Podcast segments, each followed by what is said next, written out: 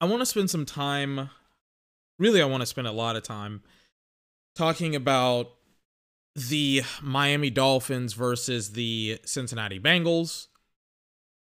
Specifically, what happened to Tua Tagovailoa or Tua Tungavailoa last night. I know it's spelled Tagovailoa, but I've heard people pronounce it Tungavailoa. I've been announcing it and pronouncing it both ways. I apologize.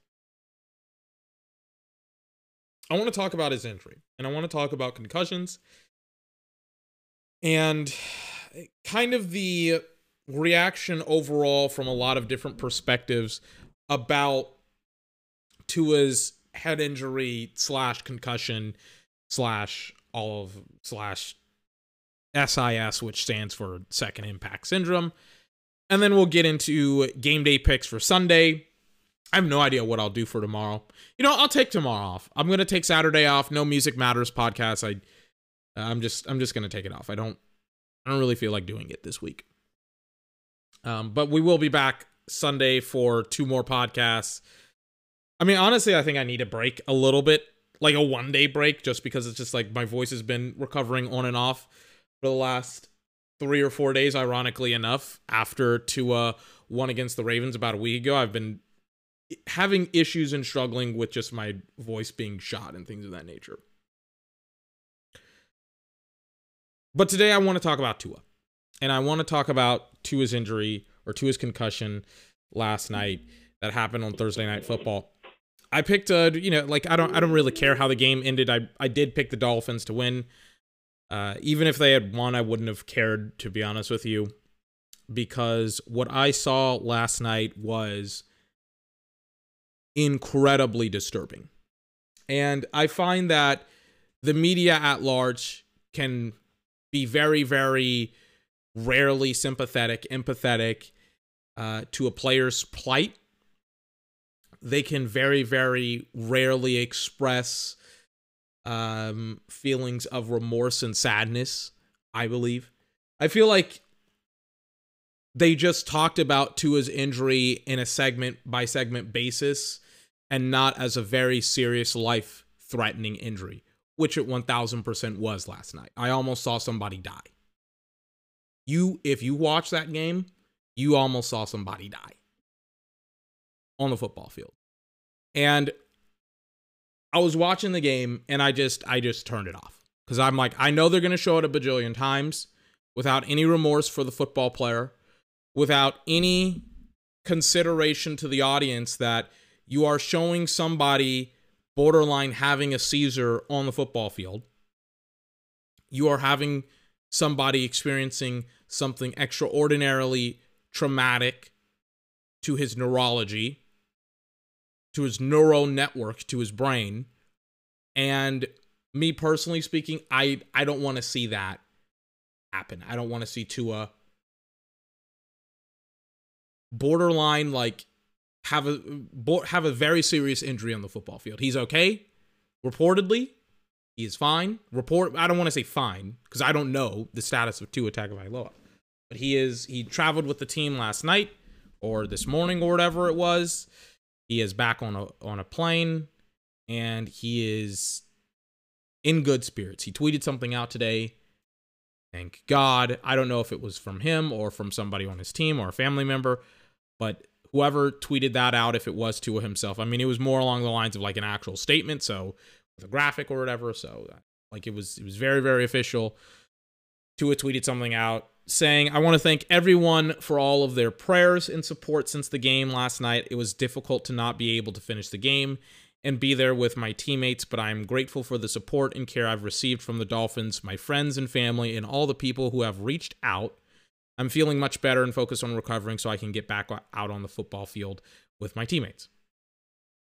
It's great to hear that Tua is doing okay.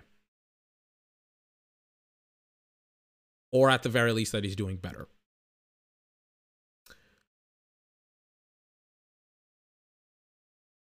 I'm going to present something that's very, very controversial and a little bit a little bit flagrant, I would say. So on Sunday, when I had seen the injury happen, Tua's initial concussion, and it is a concussion, and I will go into why it is a concussion because you have journalists on their respective shows, you have broadcasters on their respective shows, A, not doing any research, not studying it at all, not doing like 30, 40 minutes of prep potentially. And that's even on the long end, to be honest with you, on this subject matter at hand. And they're just speaking out of their proverbial asses, like they always do. Except this one is just even more egregious because, again, somebody almost died. Um, and they do not con- they didn't consult with an actual doctor on this subject matter. They do not have an actual doctor, doctorate, or an experience within medicine or somebody that they can rely upon for this subject. I do. I have multiple sources that I can rely upon for this specific subject that we're going to talk about today. And they just either talked shit or essentially rambled incoherently for three minutes, as I saw on Good Morning Football this morning. As I saw Ian Rapoport this morning as well give, hold on, a, give, what is it? This statement, I think, which was an absolute joke. It's like 30 seconds. Some of these clips are pretty long. They're like three, four minutes, and we're going to be breaking down some of them. But I think this is the start of the Ian Rapoport clip. I, I remember it was like, it was around this timestamp. Hold on deemed it was due to his back and neck rather than to his head. That is one reason why Tua did not remain in the NFL's concussion protocol. On Sunday, he was examined for a concussion by team doctors and by an independent neurologist Sunday. Monday, again, his condition continued to be monitored. Ultimately, he was cleared to play last night, right up until the certainly unfortunate incident uh, that led to him being knocked out of the game and taken. So, Ian Rapoport says, well, you know, Tua was cleared by the medical staff, the independent neurologist, that it wasn't a concussion. And on Sunday, I thought immediately when I saw the injury, oh, Tua is done. He's out for the game. It's a concussion. The independent neurologist told everybody, including myself, and I believed it because I'm not a doctor. I'll never say that I'm a doctor because I'm not. But an independent neurologist, the team as well, said, "Oh, this is a back injury," and I said, "Oh, okay, that kind of makes sense." But it looked like a, con- a concussion. He hit the back of his head really, really hard on the turf. It looked like a concussion. Fast forward four days later, he hits the back of his head very similarly. In fact, probably worse than how he hit the back of his head on the turf against the Bills, the same way he hit he hit the turf against the Bills was the exact same way that he hit his head last night. Back of his head slammed down with a violent force. And he got what is called second impact syndrome. Also known, and I'm reading a actual description from uh, as I pull up the website. The National Library of Medicine I think from the National Center of Biotechnology Information. Uh, this is a official website of the United States government because it has ncbi.nlm.nih.gov. Uh, bu- bu- bu- This is a, I think, an article from Todd May, Lisa A, uh, Lisa Forrest, Chester J. Donnie, something, blah, blah, blah, blah, blah. Regardless, here it is. Uh, second impact syndrome or repetitive head injury syndrome describes a condition in which individual experiences a second head injury before complete recovery from an initial head injury. So essentially what SIS or second impact syndrome is is essentially a reconcussion or another concussion before the initial concussion has healed or the person has recovered from the initial concussion. And to his case, he got a concussion on Sunday. And again, I'll prove it with actual doctors and not, you know, my suspicion. Because again, I'm not a doctor, so I, I can't reasonably tell you if he had a concussion, but I actually have two credible sources. We'll get to that in a second. Tua had a concussion on Sunday. He got another one last night. He had second impact syndrome, and he almost and he had uncontrollable movement of his fingers. I like people were making it out. Some people were like, he is potentially going to have life ending and life threatening neurological, maybe not life ending, but like like like like he will not be the same person coming out. Whether or not he is or isn't, I don't know. I haven't seen or heard of Tua in 24 hours. I don't know. But what I do know is that somebody is incompetent. Okay?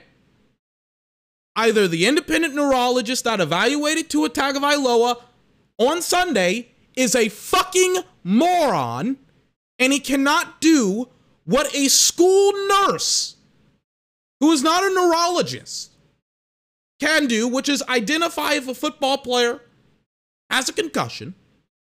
That independent neurologist cannot do what a school nurse can do. Or he is malicious. He is lying, or she. I don't know who, I don't know the gender.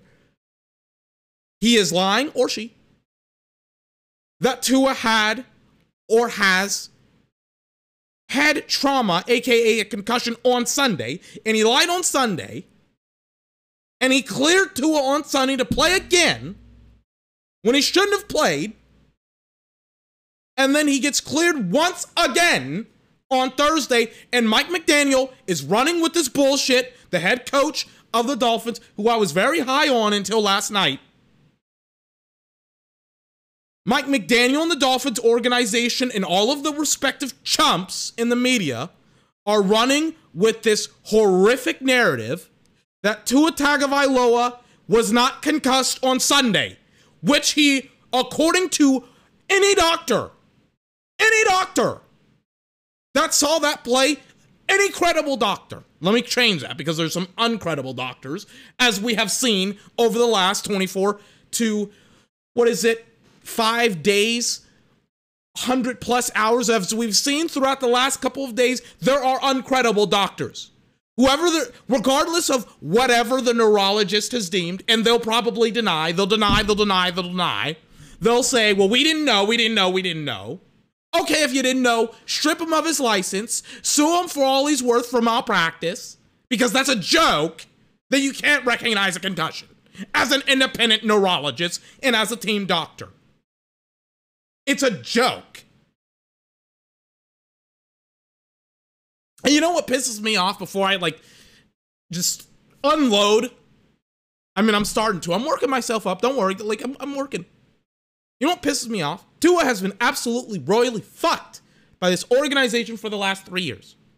Last year, it was, well, let's try and trade for Deshaun Watson in the middle of the season when we spent a high ranking draft pick on Tua.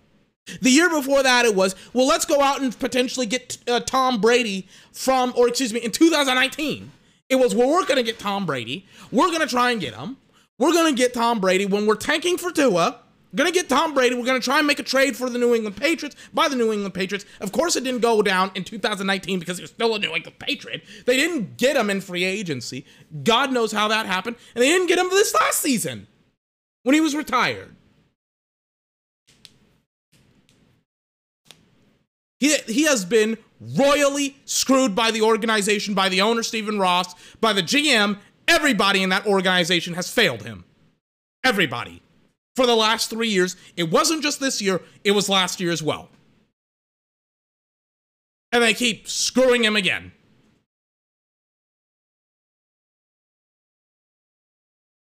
So I have two doctors that I'm going to bring on. This is Brian Sutter MD. He is a, let me Google him for you. Let me like give you his credentials so that way you're, I'm not, uh, I'm not just giving you, you know, some snake oil here.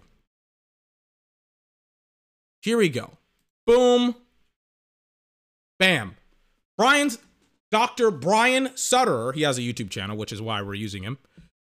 Dr. Brian Sutter, general physical medicine and rehabilitation He's at like a Mayo Clinic in Rochester, I think, Minnesota.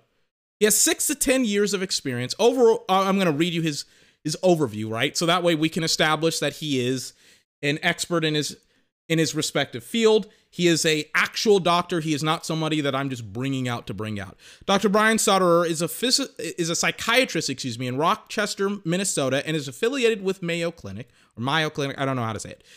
He received his medical degree from Indiana University School of Medicine and has been in practice between six to 10 years.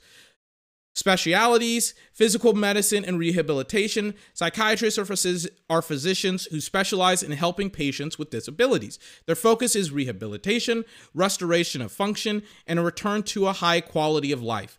Patients may have muscle, bone, soft tissue, or nervous system injuries. Subspecialties include this is important sports medicine specialists and pain management specialists. So, specifically, as I understand it, Brian Sutter specifically practices in sports medicine. He is very informed and well versed in player in ath in excuse me in athlete athletes injuries and sports injuries not just concussions but I've I've he he broke down Dak Prescott's injury among others he's very very well informed on the topic at hand here is him not only discussing Tua's injury on Sunday but also Tua's injury last night here we go Welcome back, everybody. I'm Dr. Brian Sutterer. If you're new here and Brian Suter, learning about sports medicine topics, then please be sure and subscribe to stay up to date with my future videos. What we witnessed tonight on the field with Tua is extremely hard to watch. It's something that is extremely serious, and this is clear and obvious signs of head trauma. Of course, clear and obvious signs of head trauma previous video talking about what we saw happen last week with Tua. Of course, he fell, hit his head. There was this whole controversy about back injury versus a concussion, but was cleared from a concussion and now was playing in a game just, I think, four days later. On this play, Tua falls backward and basically hits his head on the turf again, kind of similar to what we saw happen last week.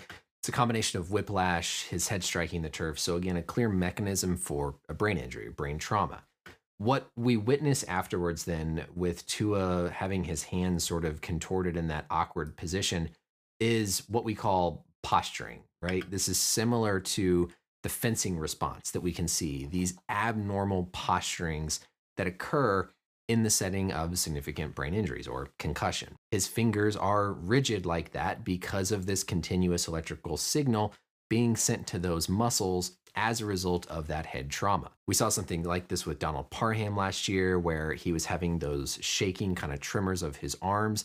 And so this is on that same scale of what we can see in the body and the limbs as a result of trauma to the brain.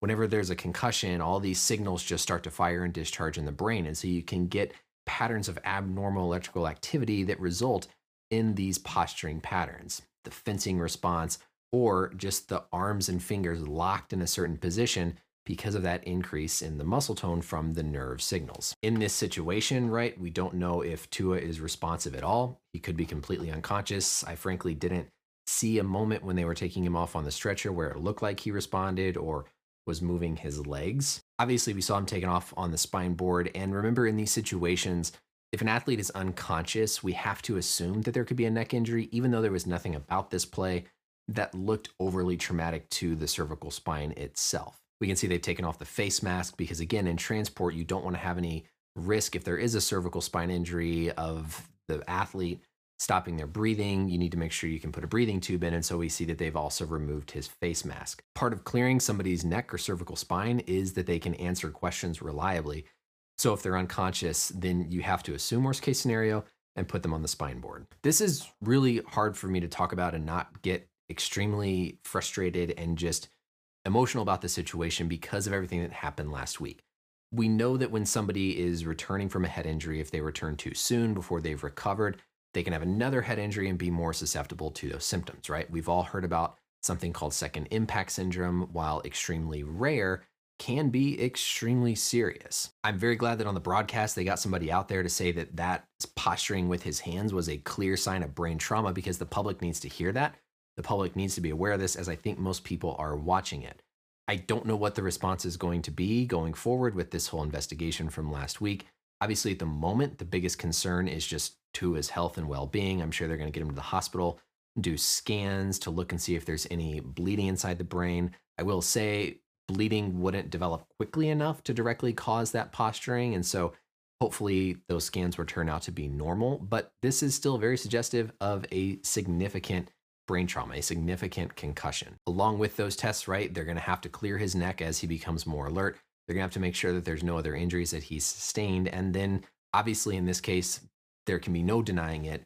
You're in the concussion protocol, right? We talk about those no go signs. This is clearly one of them. That posturing that we see is a clear outward sign that can help you and tell you that there's been brain trauma. Hopefully, things are okay, and this is another learning situation to make these protocols better because this is extremely scary to watch as a sports medicine doctor. It's extremely scary to watch as just a sports fan. And I, number one, hope things are okay. But then number two, hope that this is a time to make things better and to improve this whole situation and improve athlete safety. That's it for the video, everybody. Let me know, as always, any questions or comments down below. And until next time, we'll see you later. Bye. So, Brian Suter breaking down Tua's injury from yesterday. He 1000% had a concussion. And he even implies a little bit that he was suffering from SIS. Again, second impact syndrome. But I want to make very, very clear that I that he's not a neurologist. He's a sports medicine doctor. He practices in sports medicine and things of that nature. Because people will say, "Well, 24 at 20 uh, uh, uh, uh, he's not a neurologist. He's not a neuroscientist. He his main practice isn't studying the brain, even though I would assume in sports medicine you would be able to once again tell what a concussion is. I would assume. I would assume. But apparently we can't even rely on neurologists, independent neurologists to know what a concussion looks like and what it doesn't. So I've brought on somebody who actually is. His name is Christopher Nowinski. He was a former WWE wrestler. Cannot believe that is. This is a this is a real person. Because I was so interested when it happened. I was on Twitter and I kept on seeing this doctor just constantly blasting Miami over and over and over again and I was just like who is it? And, and when I was like looking for references, I was like, who is this person? I have to find this person. So I made sure I, I googled him. His he, he's a he's a he was a WWE professional wrestler, but he, now he is an American neuroscientist, co-founder and CEO of the Concussion Legacy Foundation, and co-founder of the Boston University CTE Center. Specifically, CTE, which affects people specifically, like usually, people that usually suffer from concussions, consistent concussions. I'm pretty sure his resume is pretty stacked. Oh, and by the way, he graduated from Harvard with a Bachelor of Arts in Sociology. And then he graduated with a PhD in Behavioral Neuroscience from Boston College. Yesterday, and really over the last couple of days, ever since Tua had his concussion on Sunday, he's been on an absolute tear. This is a tweet from September 25th. So this is on the day that Tua receives his concussion. He says, This is bad. Tua should not be cleared to return after this, after his head hit the ground and he stumbled after he got, got back up. Referencing the concussion that he suffered on Sunday.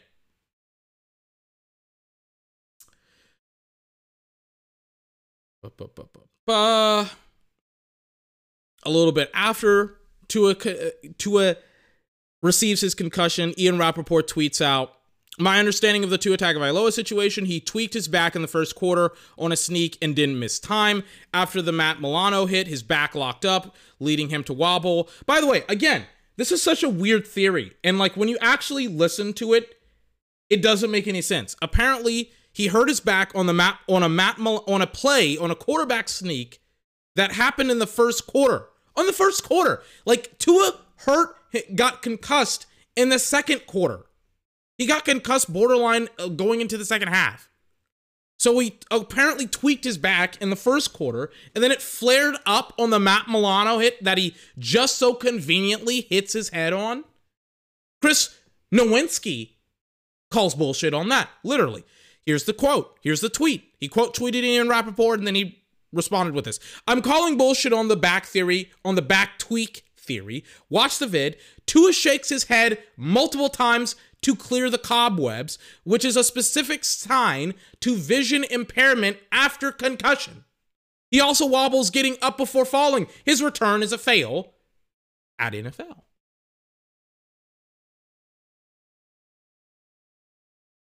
And then a couple of days pass. A couple of days later,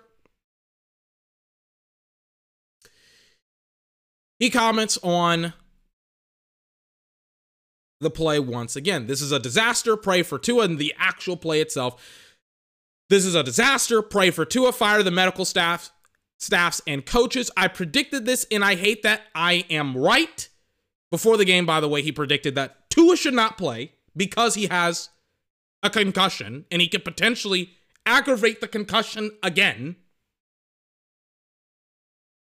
He continues to go on he go on. He he excuse, yeah, he can continues to go on. Two concussions in 5 days can kill somebody. This can end careers. How are we so stupid in 2022? And he like retweets himself and things of that nature. He says if Tua takes the field tonight, it's a massive step back for concussion care in the NFL. If he has if he has a second concussion that destroys his season or career.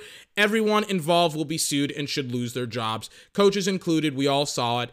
Even they must know this isn't right. And he tweeted that tweet out before the game, and then he quote tweets that tweet and says, I take no pleasure in being right. Pray for Tua. We saw this coming. Get angry. Get involved with concussion to make sure the NFL can't do this again.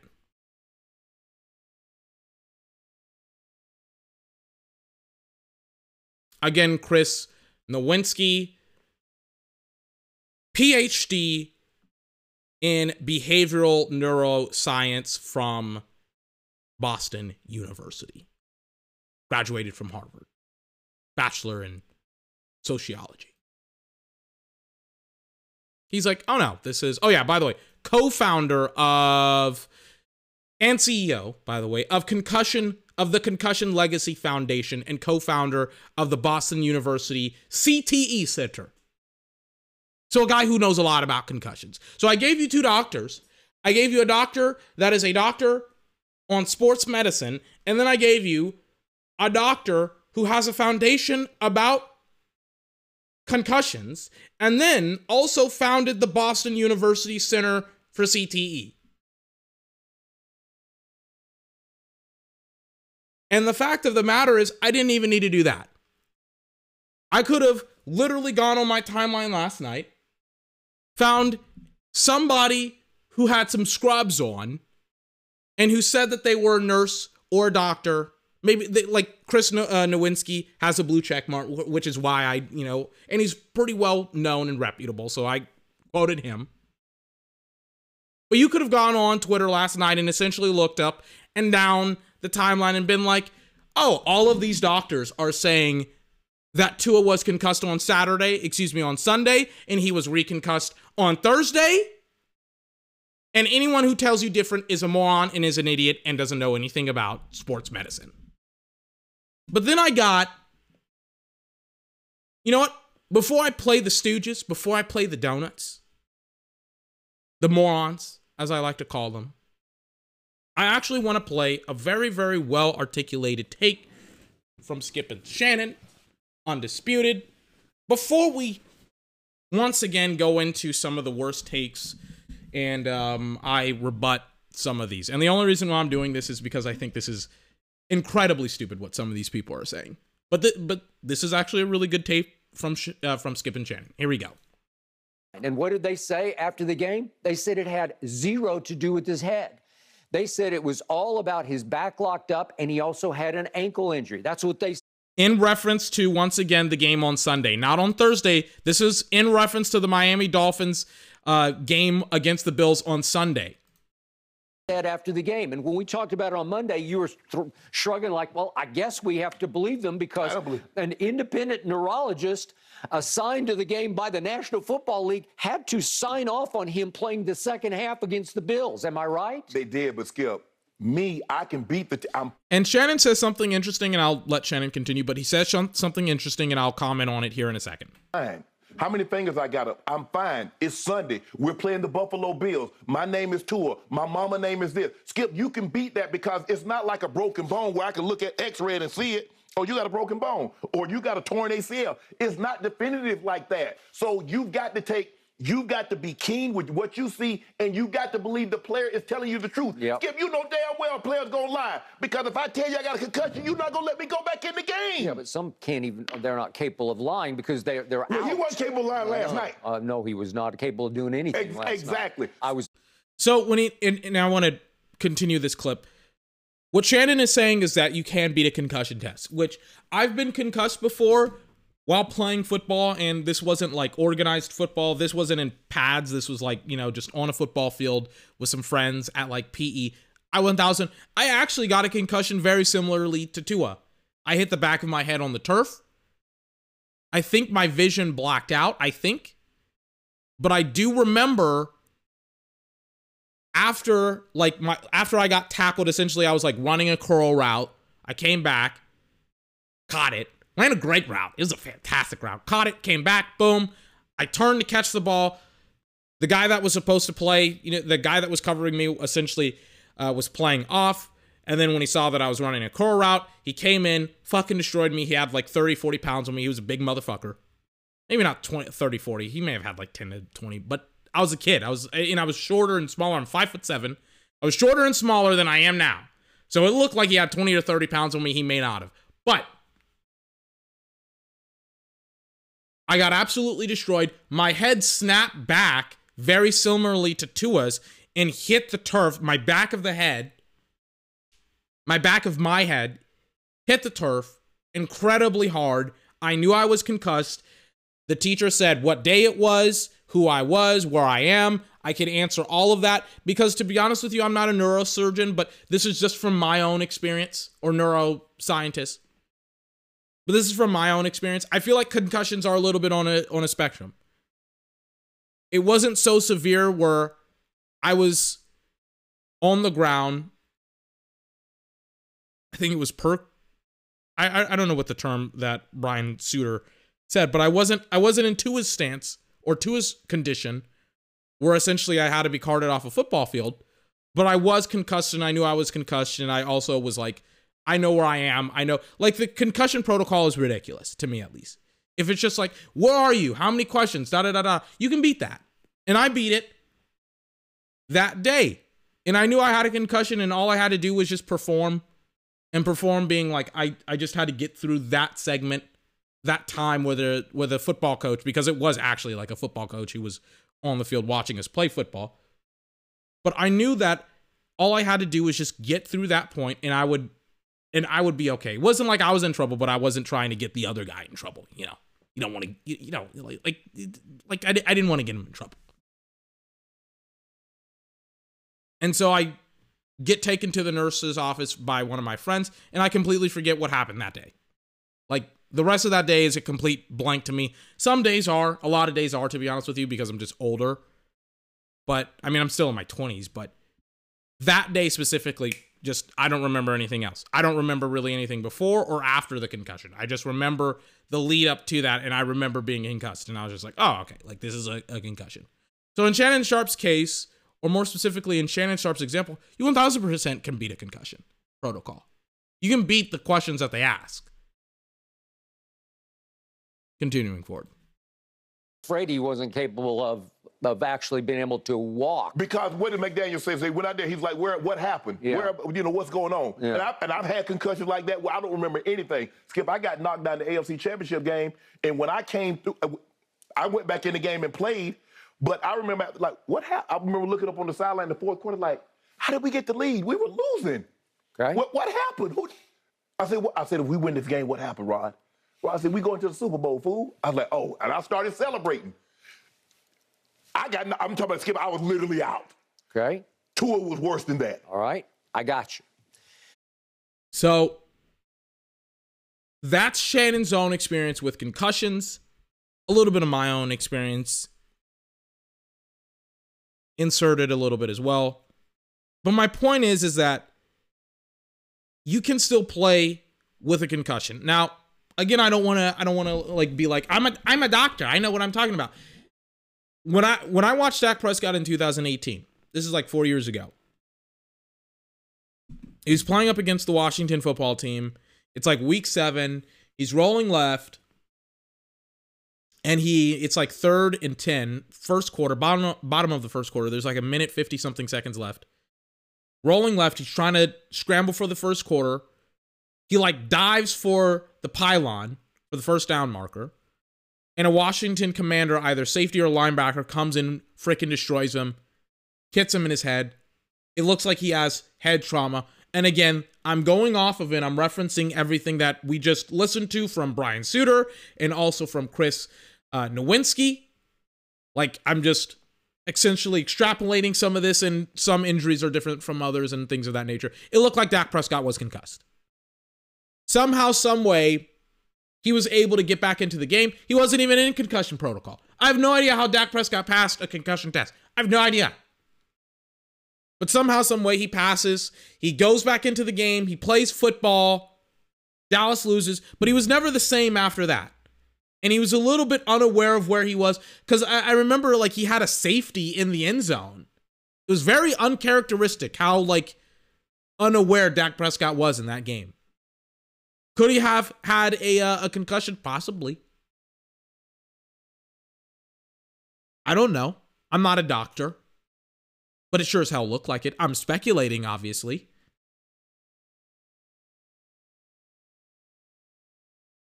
But my point in referencing the Dak Prescott hit against Washington four years ago, almost really to the day. It's like three in three weeks, of course, because it was week seven four years ago. Reason why I reference that, quite simply put, because there's precedent for a player being able to have something that looks like a concussion happen to him and then being able to walk back out onto the football field. That's what I'm trying to get at. Is that there is there is a precedent for it. And so we have facts, we have information, we have opinions from medical from medical um from medically informed doctors. One Brian Sutterer, who is a sports doctor, sports medic who practices sports medicine, and then the other one, Chris Nowinski, co-founder of Concussion Legacy Foundation and CEO, and also the co founder of Boston University CTE and has a PhD from Boston University in neuroscience. Two legitimate sources. I did my homework this morning because I was impassioned to speak on this. Let's hear what people who didn't do their homework do, or excuse me, said this morning and even this evening. And then let's kind of break it down and uh, call them morons and idiots because they didn't Google this. Not even Google this, but just didn't fucking do any, any basic research. All you had, I, I gotta, I gotta, I gotta complain about this. All you had to do, all I did was look on my Twitter timeline, look up who Chris Nowinski is, look at his tweets, and be like, oh, he's legit. Then I just because Brian Brian Sutterer, I, I know him because he's analyzed injury. He like he this is what he does on YouTube. He talks about injuries and things of that nature. So I know who he is already. All you had to do was just look these mother. All you had to do was just go on YouTube and Twitter. That's literally all I did, and just Google what SIS is. Because everybody was tweeting it last night. These motherfuckers can't Google and these not even it's not even just about Googling. It's like you can't even do the bare minimum. But let's listen into what a former football player. We'll, we'll listen to the Good Morning Football panel go off about this, and then we'll transition into what Joy Taylor had to say, which was an absolute disaster. As I am like trying to play a Twitter video. Here we go for me, you look at it off the field. And I think for us as players, while you're out there, you do everything in your power to play in the game. I've done things through injuries, try to go out there, and you sometimes need somebody to save you from yourself. When I'm watching the play last That's week, called the doctor. That's called the independent neuroscientist or neuro expert or whatever it all it, whoever that was there that was independent and a neuro expert whatever it was called that is their job. That is not the player's job okay? That is not the team's the teammate's job. That's not even really the coach's job to be like we're pulling you out of the game for your health and safety. That is the doctor's job the player will not protect themselves. And I have heard this time and time and time and time and time again over the last 24 hours. People are like, why didn't Tua protect himself? And the simplicity of the fact is because he wants to play. It like like whenever you you you see a boxing or a, a boxing fight or a combat sports, you always hear the umpire, the referees say, "Protect yourself at all times. Touch him up before they fight." Which is ridiculous because they're not going to protect themselves. What they're going to try and do is they're going to try and fucking win the fight. That's what they're going to do. They're not going to protect themselves. They will win by any means necessary because if they w- tried to protect themselves, all they would do is just cover up. That's what they would do. They will not protect themselves at, at all times. They will try to beat their opponent. They will try to win the fight. In some cases, uh, in, in all cases, hopefully, within the rules that are being allotted to them. Of course, depending on the combat sport. It's not to his teammates' job to protect him. It's not even his job to protect him. It is up to the doctor who is assigned to the team to protect him, which team doctors do not have the best inter- interest of the players involved. All they care about is can they send you out? For another snap. It's what happened with Kevin Durant in Golden State. It's what happened with Tua yesterday and on Sunday. It's not his teammates' job. It's not his job. His job, the teammates' job, win games. Doctor's job, protect the players, treat the players, protect them from themselves. It's why I'm like, every single doctor involved should have their license revoked and should be almost like in jail, like jail, because you could have killed somebody last night. I have to constantly reference. I hate that it's just being like, like this is a five minute segment where four people talk. But I hate that because it's just like they're like they're pretty much every single one of them is speaking for a minute and like 15 seconds, a little bit over that. And I'm like, you morons, this is a more nuanced conversation than a minute and 14 seconds can provide. I've been speaking for the last 43 minutes on the subject matter, and I'm still not done. I remember saying to you guys, I was, I don't think Tua's going back in. I remember talking to my wife after the game, and there's no way in hell like she would have allowed me to go back into that game or go back out to practice for a while. And I think that's the people that truly care about you. And not to say anybody else does, but these people are going to be with you whether you're playing football or you're not. And I think we sometimes forget the human side of it. You talked about how Teddy said, hey, personally, he had a lot going on. When you watch your brother, one of your teammates, taken off the field in a stretcher, that whole moment where the entire Dolphins team and organization is on the field, not only for them, but for the Cincinnati Bengals, Mike McDaniel alluded to it. We don't sign up for this, but we know it can happen to anybody. It's out there, and I think that was the toughest thing for me to take away. They showed what? Tua in pregame hug and kiss yeah. his mom and dad. They're at that game. They're watching. Mm. Tua has a spouse at home who's watching that game. So to see him that way, as a former player, we have to advocate for ourselves, even if it's a teammate saying, hey, the way that looked last week, like, hey, numbnuts, that's not your fucking job as a player. Your job is to protect, is not protect yourself, is to play football. And Shannon Sharpe, I love Shannon. Shannon Sharpe is fucking real about this. He's not, I don't know what the fuck Devin McCourty has, or Jason McCourty, whichever one he is. I don't know what the fuck he's been saying for the past minute and 18 seconds. It's wrong. Shannon said it best. He's like, I'm not going to protect myself. I'm going out there to fucking play football. I'm not going to let my teammates down. And they are relying on me, they are counting on me to perform. I'm not taking myself out of this football game. Let me turn on the AC. It's like I'm getting hot and sweaty in here. Hold on. Like I'm getting, I'm like I'm sitting crisscross applesauce in my desk, and it's like sweat is starting to freaking form, like in between my my knees. It's ridiculous. Hold on.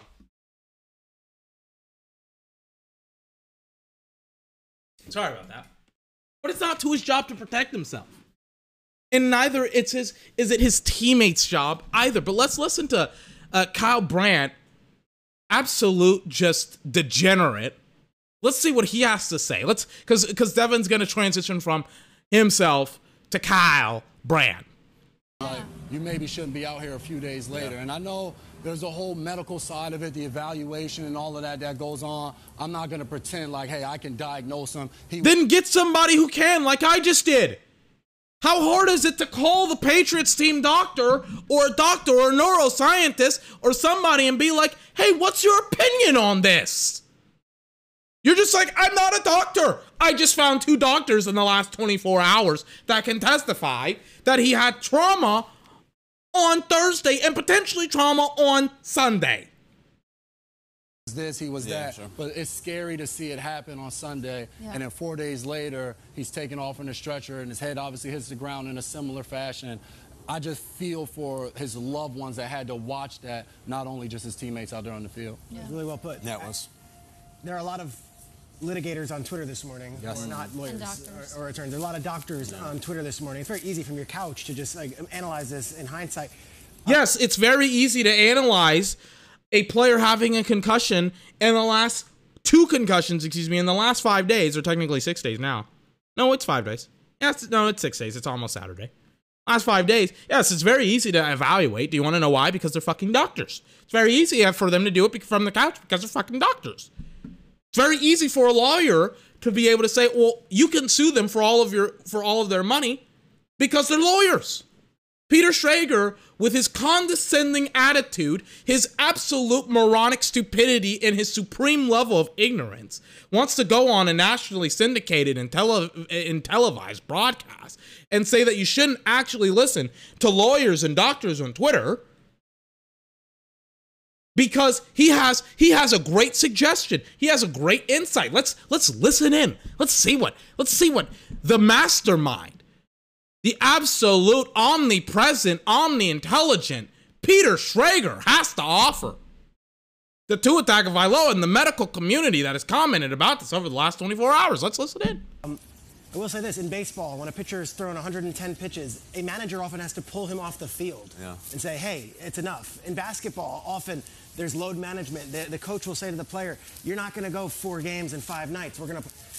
What? This is a different sport, and there's only 17 What? games. And these players, they want to play. To your point, there needs to be an advocate for Tua because if we've learned anything from I love how they're like, there needs to be an advocate for Tua. And it's like, numbnuts, that's a fucking doctor. Are you this dumb? Are you this incompetent? Are you this unintelligent? Are you this unresearched, uneducated? What school did you go to? I don't believe you have a degree. I don't believe you tried educationally. There should be an advocate in the. It's the doctor! guy wants to go. He's been th- through enough injuries where if he's given the okay to play, he's going to play. Uh, I think anybody who's watching this objectively from a 10,000 foot lens now would say, after that injury on Sunday, was it wise for him to go out there and play mm-hmm. four days later? Mm-hmm. Probably not. And is it good for anyone to have those two injuries in, in a five day span? Absolutely not. The question is, how do we use this information from last night and from Sunday and move it forward? And how do we advance these talks? And how do we do it so that the next morning we're not all lawyers? And then, hey, by the afternoon today, everyone. Shut the fuck up, you little rat. Shut the fuck up. He's just like, "Huh, uh, uh, uh, uh, how do we not wake up in the next morning and aren't doctors and aren't lawyers? And it's just like, There are actual doctors and lawyers and nurses that are commenting on this. Every single one of them last night was like, This is SIS. He was concussed on Sunday. He was concussed yesterday. He has multiple life threatening injuries.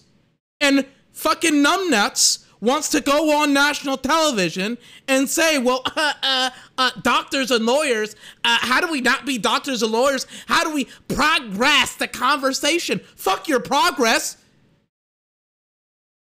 There was supposed to be a doctor already, two doctors.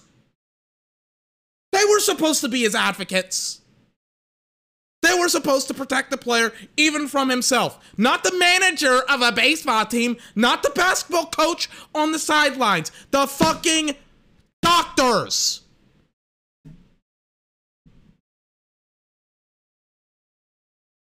What a fucking joke.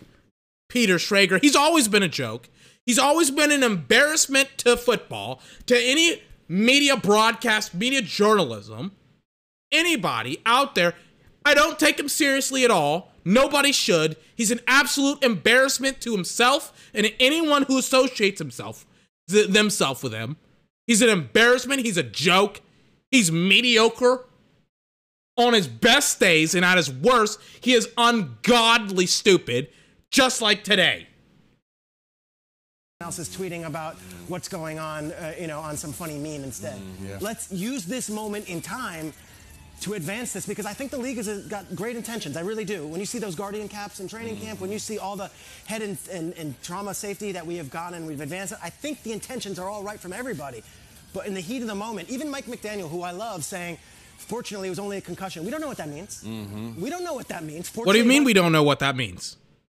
Like, I love how he's just like, we don't know what any of this stuff means. And it's just like, yes, we do. We have doctors that I hate to be like, we have doctors, we have doctors, we have doctors, we have doctors telling us what this means. It means that he almost fucking died last night. That's what that fucking means. It's not so again, this is a five minute video and I'm pausing it and, and making it artificially longer. But this is a very, very small unnuanced conversation that they have with one another. Jason or Devin McCourty, again, whichever one he was, spoke for like over a minute on the subject, and that was it. Again, I've spoken for almost an hour on this. And some people are like, some people are like, well, you can't talk about an hour. You can't talk about this for an hour. And it's just like, the fuck I can. I will and I can. It's my damn podcast. It's 24th podcast. Bitch! Concussion. Concussion can last all season long. Mm-hmm. True. Now you got a concussion can last all season long? Let's find out if a concussion can last all season long instead of just talking out of his ass because I don't know. I could be wrong. Let's let's find out how I'm I'm I'm googling this. How long does a concussion last? Each concussion in each person is somewhat unique, and so is their recovery timetable. And by the way, I'm, get, I'm, I'm getting this from clevelandclinic.org. I just like Googled this. What is this? This is Cleveland Clinic. I, regardless, a concussion is a mild traumatic brain injury caused by a bump, violent jolt, or blow to your head. Anyone from infants to the elderly can get a concussion. Headache is the most common symptom. Most symptoms resolve themselves within 14 to 21 days. Although recovery plans are unique to each person, all involve mental and physical rest in a gradual return to activity. So that's from Cleveland, the Mayo Clinic, Healthline. I'm trying to see like I'm trying to get multiple different sources to tell me like when does a concussion last here.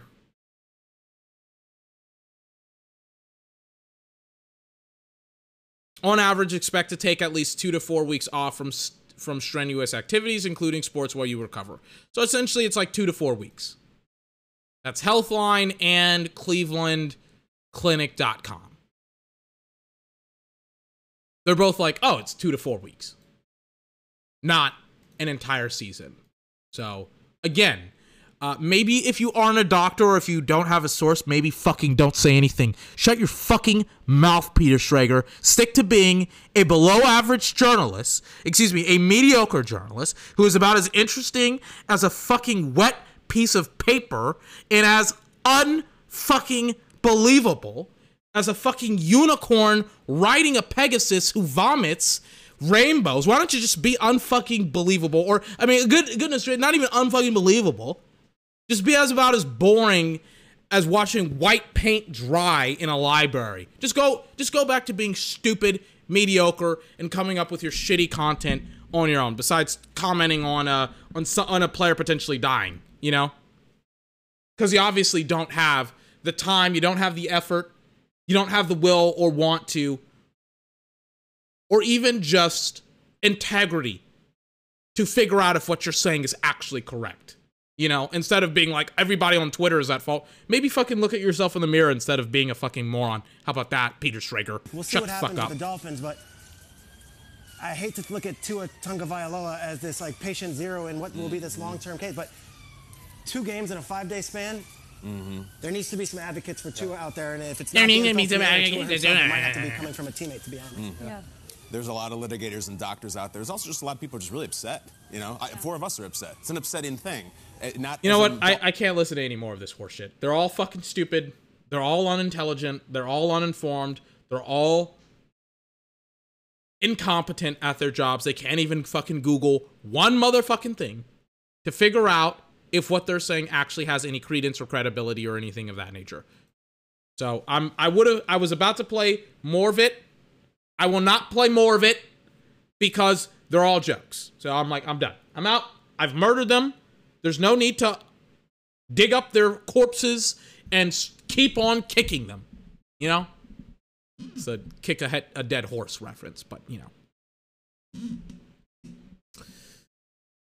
Joy Taylor is the brother of I don't I not brother, sister of I don't know. I don't I don't know who. It's he was a John Taylor something like that. She has a brother who who's like a Hall of Fame defensive lineman from the Miami Dolphins ironically enough who played football. She's going to comment on it and I stopped it halfway through because I was like I cannot listen to this shit anymore. I have to fucking pause it. I will wait to comment on it.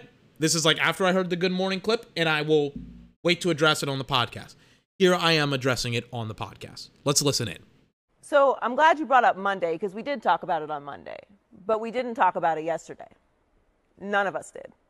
I didn't hear any other shows talking about it, and if you did, I'm sorry. There was a small handful of people that were bringing up what happened on Sunday, but we had all collectively moved on. We covered this game yesterday and did not mention what happened on Sunday one time. So the outrage is a bit confusing for me. We all feel for Tua, of course. I have nephews that play college football. My brother played for 15 years. I've felt that fear when he w- would go down or teammates of his would go down. We all feel that.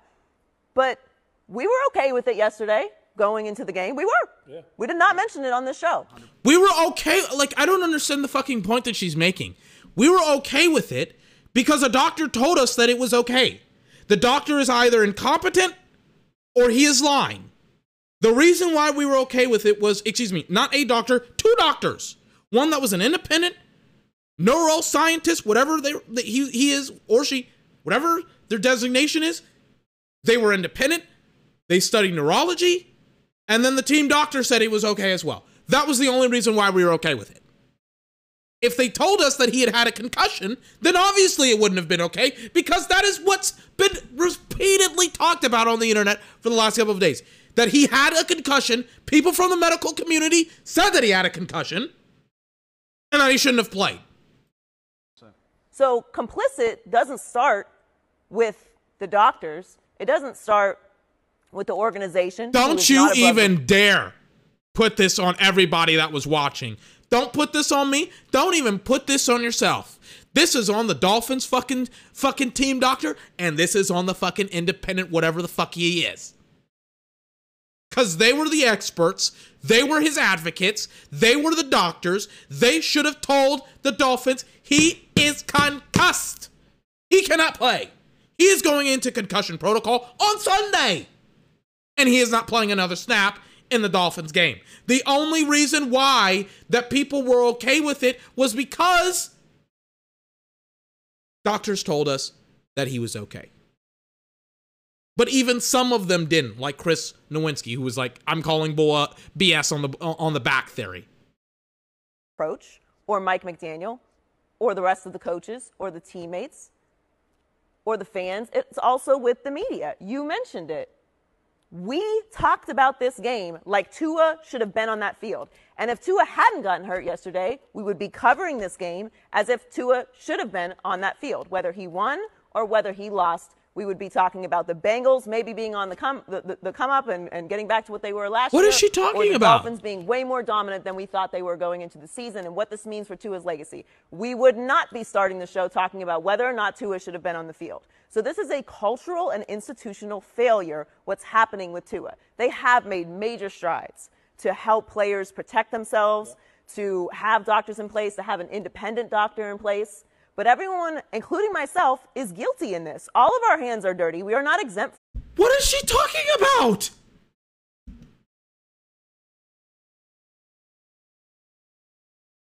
What?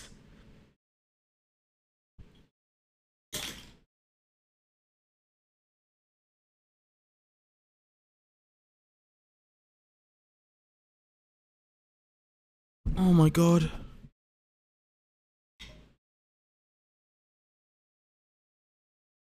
I appreciate her saying that it was a cultural and institutional failure, which it was. She's not a doctor. I'm not a doctor. Like it's it's as simple as this. The argument in the in the whole aspect of Tua is boiled down to this. Tua Tagovailoa was concussed more likely than not on Sunday. He was concussed more likely than not last night.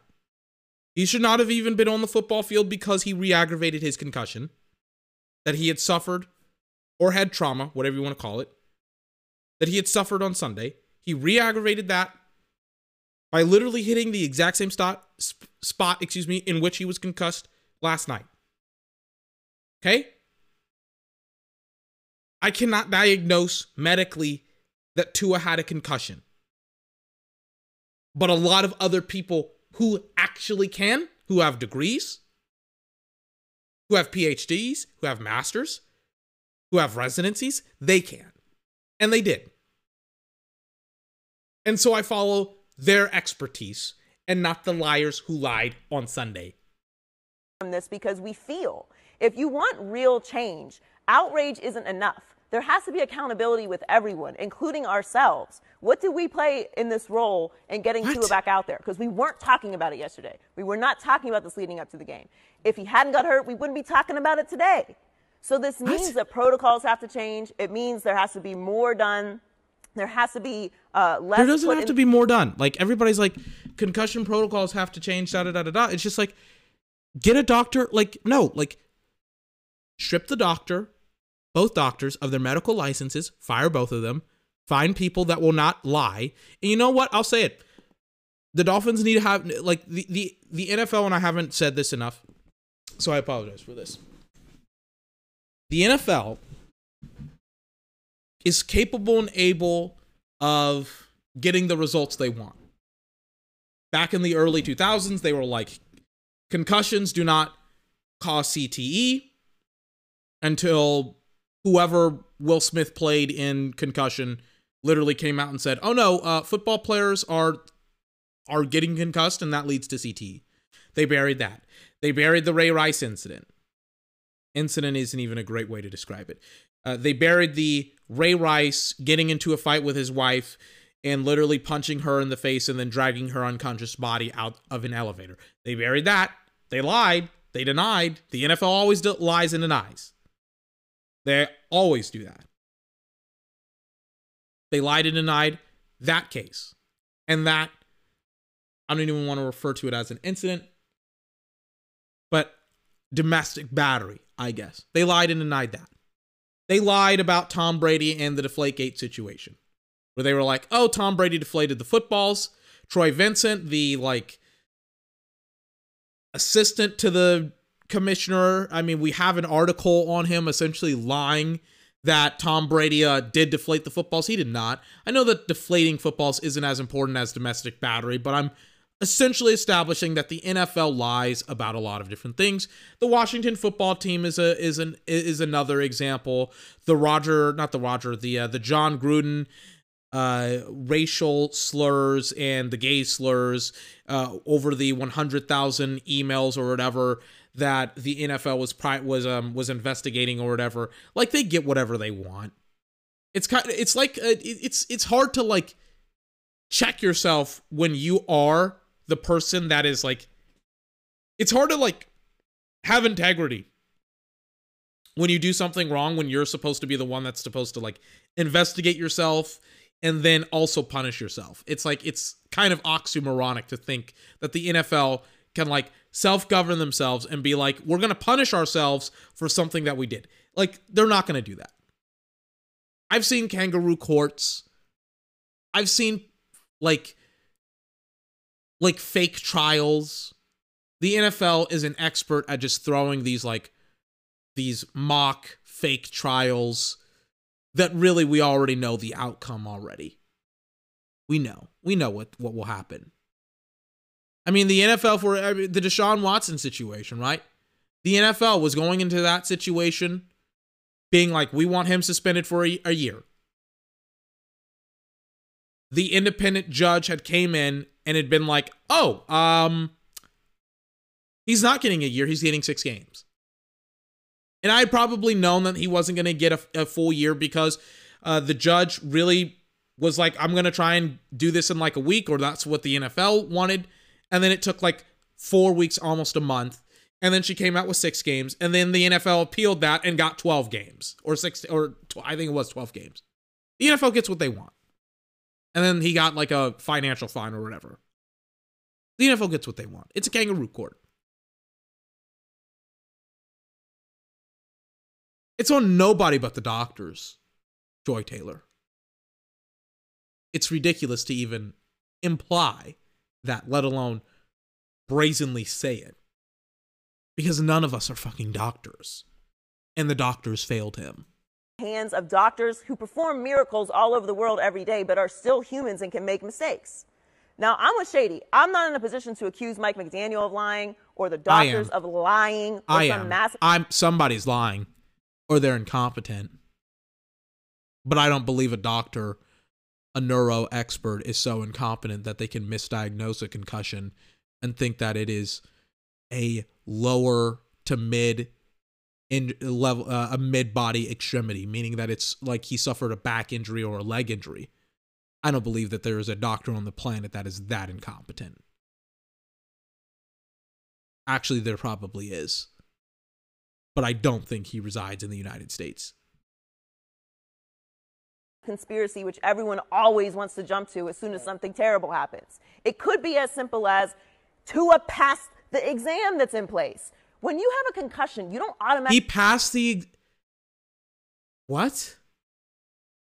How the fuck is he passing the exam? He couldn't fucking stand up on Sunday. He literally couldn't fucking stand up. What the fuck is she saying? How is that passing? How did he pass? That doesn't make any sense. He literally had to be held up by his two offensive linemen because he didn't have his legs underneath him. Again, any again, if you do any research, a doctor will tell you it was a concussion. I hate to repeat myself, but I'll just I'll let this through. I'll let it uh, because we're spending way too much time. Turn into a zombie. People have concussions and don't even know they have concussions. You can talk, you can play football, you can do all kinds of things just because you had a concussion. So it is not unrealistic to pass a concussion test, even if you've been hit, even if we've seen you been hit. Andrew Whitworth said on the show, on the post show yesterday. To give her a little bit of credit, Shannon said it, but I'm like, you're a doctor. You should be able to know physically, like Tua standing up or not being able to stand up. But re- regardless, regardless, he had this exact thing, same thing happen. I'm sure you guys have all seen it. Yep. Someone had a concussion, they got cleared, yep. went through the protocols, and we're back out on the field and got pulled because a coach saw it. In his case, a teammate saw it and said, hey, you don't need to be out there. Tell, coach, tell the coach, take him out.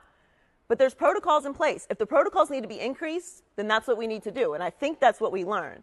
But let's not all sit around here and act like we don't create the culture that encourages these guys to get back out there and put themselves in this in, in this danger.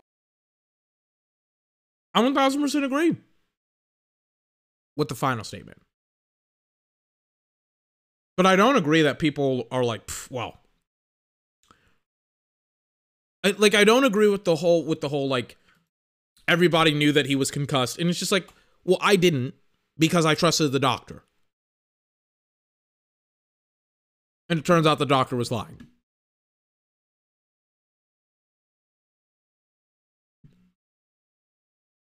So that's the whole situation with Tua. And a lot of different perspectives on it. A lot of them were bad. Very, very few were good. And only essentially I and some others are right on this. And most are wrong. I know that's a little bit arrogant, narcissistic, but uh take a look. There's not a lot of people that actually know what they're fucking talking about when it comes to Tua and his concussion. Concussions. I had a a Mike McDaniel's clip. This and this is the final thing we'll play, and then we'll peace out. Or not peace out. We'll stop the con. We'll not stop the conversation. Excuse me. Um, we'll stop talking about Tua and his. It, we'll we'll we'll go into Gabe Day picks. We'll go on again. It's not like it's hard to transition from this. But here's Mike McDaniel and the whole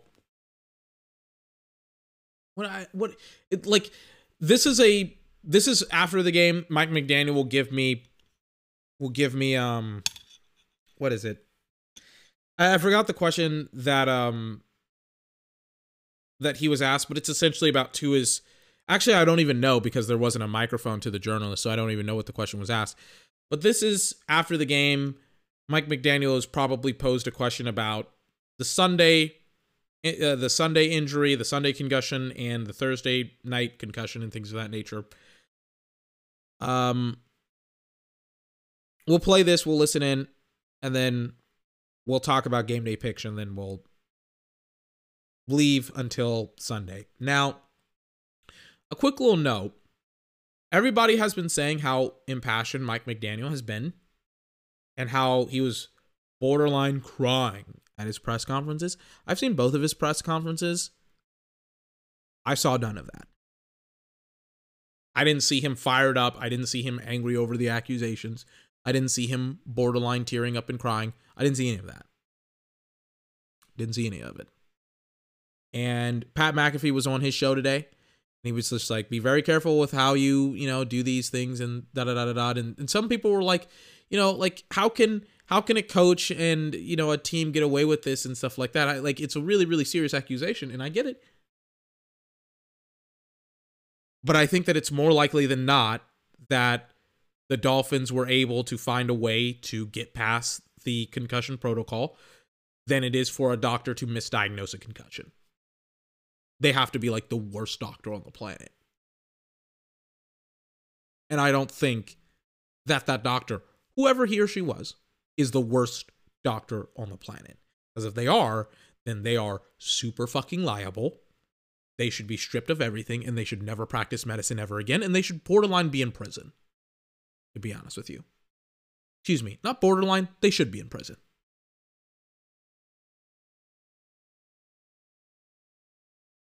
Here's Mike McDaniel. Can't hear the question though, but here he is, a little bit after.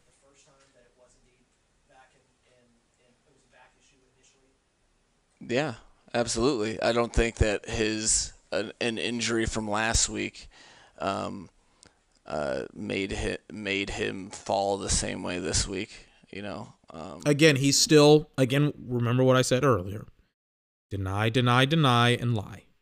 He is still sticking with the whole Tua hurt his back bullshit. He's still sticking with it. It is not true.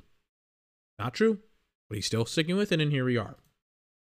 But yeah, I, I, I do not have any, like, absolutely zero patience for or will ever um, Listen to that a- passion. Put a, a player in a position to, um, for them to be in harm's way. He That- sounds like me when I've just taken my melatonin gummies and I'm about to go to sleep and I'm like drowsy and I'm like half asleep. He sounds like me when I'm falling asleep. it's like not um, what I'm about at all, and no outcome of a game would ever influence me being irresponsible as the head coach of the football team. Impassioned words from Mike McDaniel. I could be wrong and I and I will apologize afterwards, but honestly there is not a lot that the uh, oh boy that the um that the Miami Dolphins can do or say to convince me otherwise outside of like sh- like outside of like essentially showing me yes like with refutable without excuse me with irrefutable evidence that yes this person that we have hired to do this independent study is like not being affiliated with us at, all. And this person these people have found that yes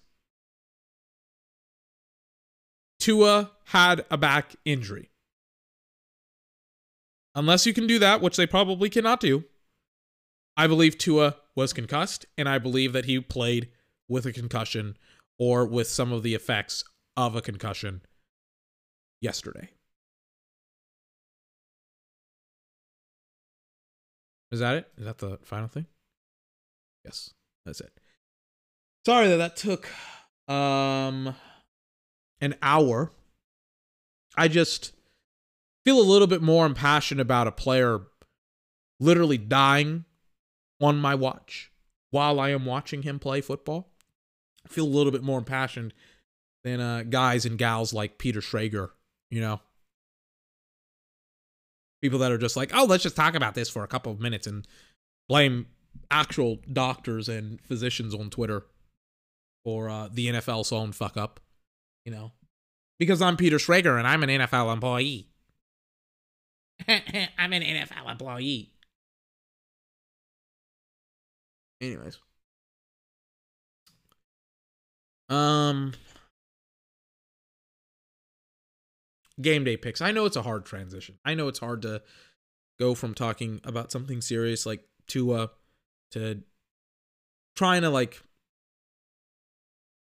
go to talking about game day picks and things of that nature, but it, I feel like it's important to talk about Tua and things of that nature. And I I just I missed the mark.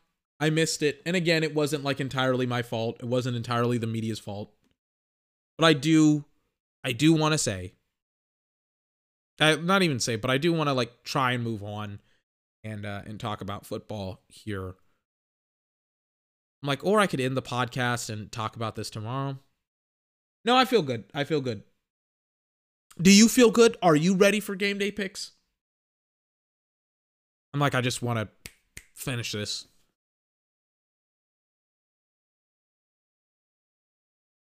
I'm like, I am debating right now on no, no, no, no, no. We'll we'll finish the podcast. I'm like, I'm debating on like whether or not I should spice it. No, I want to I want to put both of them in. So this Sunday, as we kind of like reset and talk about not just everything surrounding football, but the actual football games. As we talk about football, and as we reset and we do, we do go back to talking about football. Last week, if you can remember, or if you can re- uh, recollect, I said on Friday, about a week ago, I said week three is important. It's when teams will start to emerge. It's when teams will start to really start showcasing off who they are as a football team. Won't be complete, won't be full, won't be whole, but it's a start. Said that on Friday, and I meant it. And I think we did see some teams really have some resurgence and really start to show us who they were for both good and bad reasons. The 49ers and the Broncos showed us that they're incompetent. It's interesting that we talked about the Dolphins and Mike McDaniel a little bit. We talked about the Dolphins a lot in Tua, but we finished off by talking about Mike McDaniel. There was this story that came out today.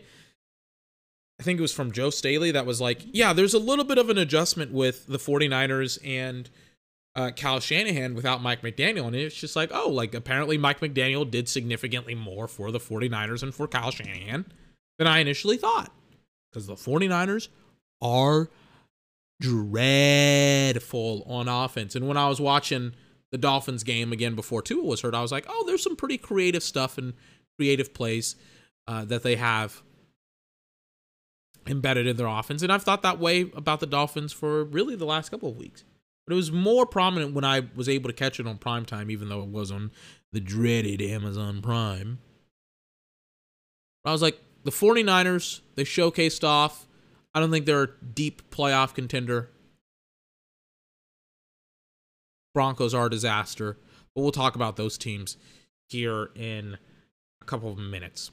Let me unplug my computer first. Hold on.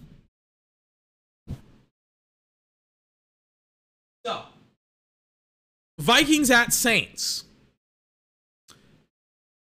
9:30 Eastern game. Let me look up Formula 1. By the way, I mean, you know, d- talking about something positive, some something a little bit happy. Hold on. Formula One is back on this weekend. Formula One racing, Mercedes Benz contending and competing with Ferrari potentially. Maybe like maybe Mercedes will actually fucking win a race all season long. It's been like six months. I'm, I'm very excited. Seven almost seven months.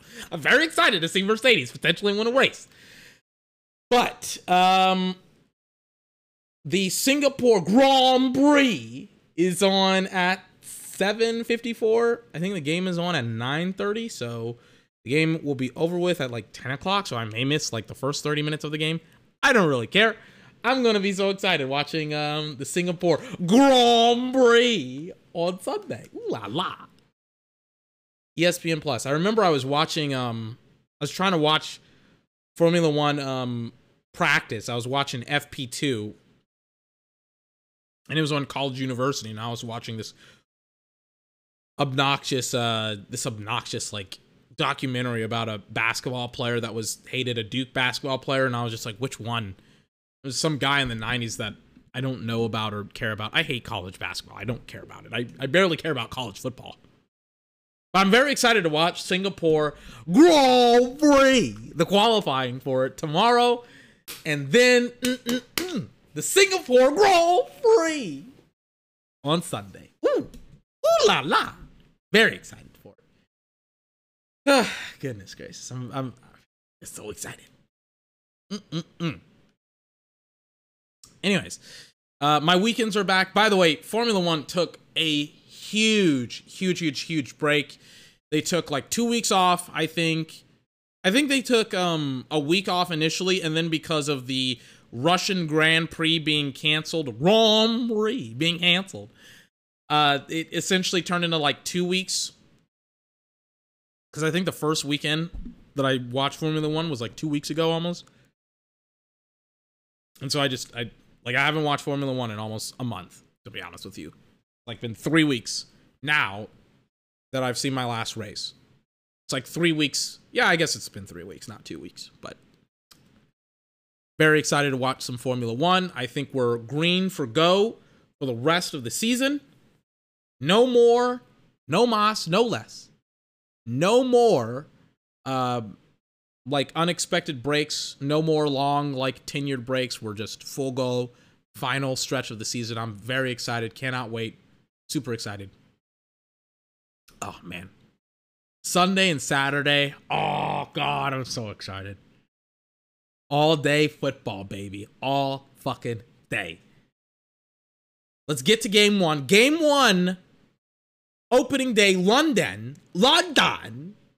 Out there with the boys and the gals from the UK and really from the entirety of the Europe uh, of Europe because Europe always has like big turnouts and things of that nature for football because there is a lot of of football fans out in Europe but they watch it at weird times or they don't watch it at all because of how late the games go on. They like go on until like six o'clock in the morning or one o'clock in the morning, excuse me. It's ridiculous how like far off the games are for them relative to us.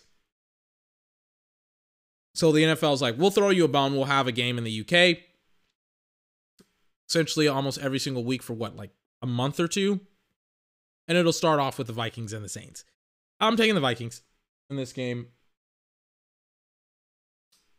Saints are a bit of a disaster. The Saints with Mike Thomas, I think he's out. I'm not really sure about the status of Alvin Kamara, but Alvin Kamara, let me like check something really, really quickly. like, I know his numbers have dipped, probably. Yeah, they've dipped. He went from essentially averaging like almost five yards a carry to last season averaging 3.7, and then this season averaging like 4.2. And his numbers have always like had these fluctuations when it comes to touchdowns. And I don't really know how the Saints plan to use him as a football player because the Saints, when like really before last season, he didn't even, not even really, but definitively before last season, he never had 200 carries, and that was incredibly intentional. With Drew Brees being retired and Mike Thomas being hurt, they had to use him more, and it was bad. He had 3.7 yards per carry, which is bad.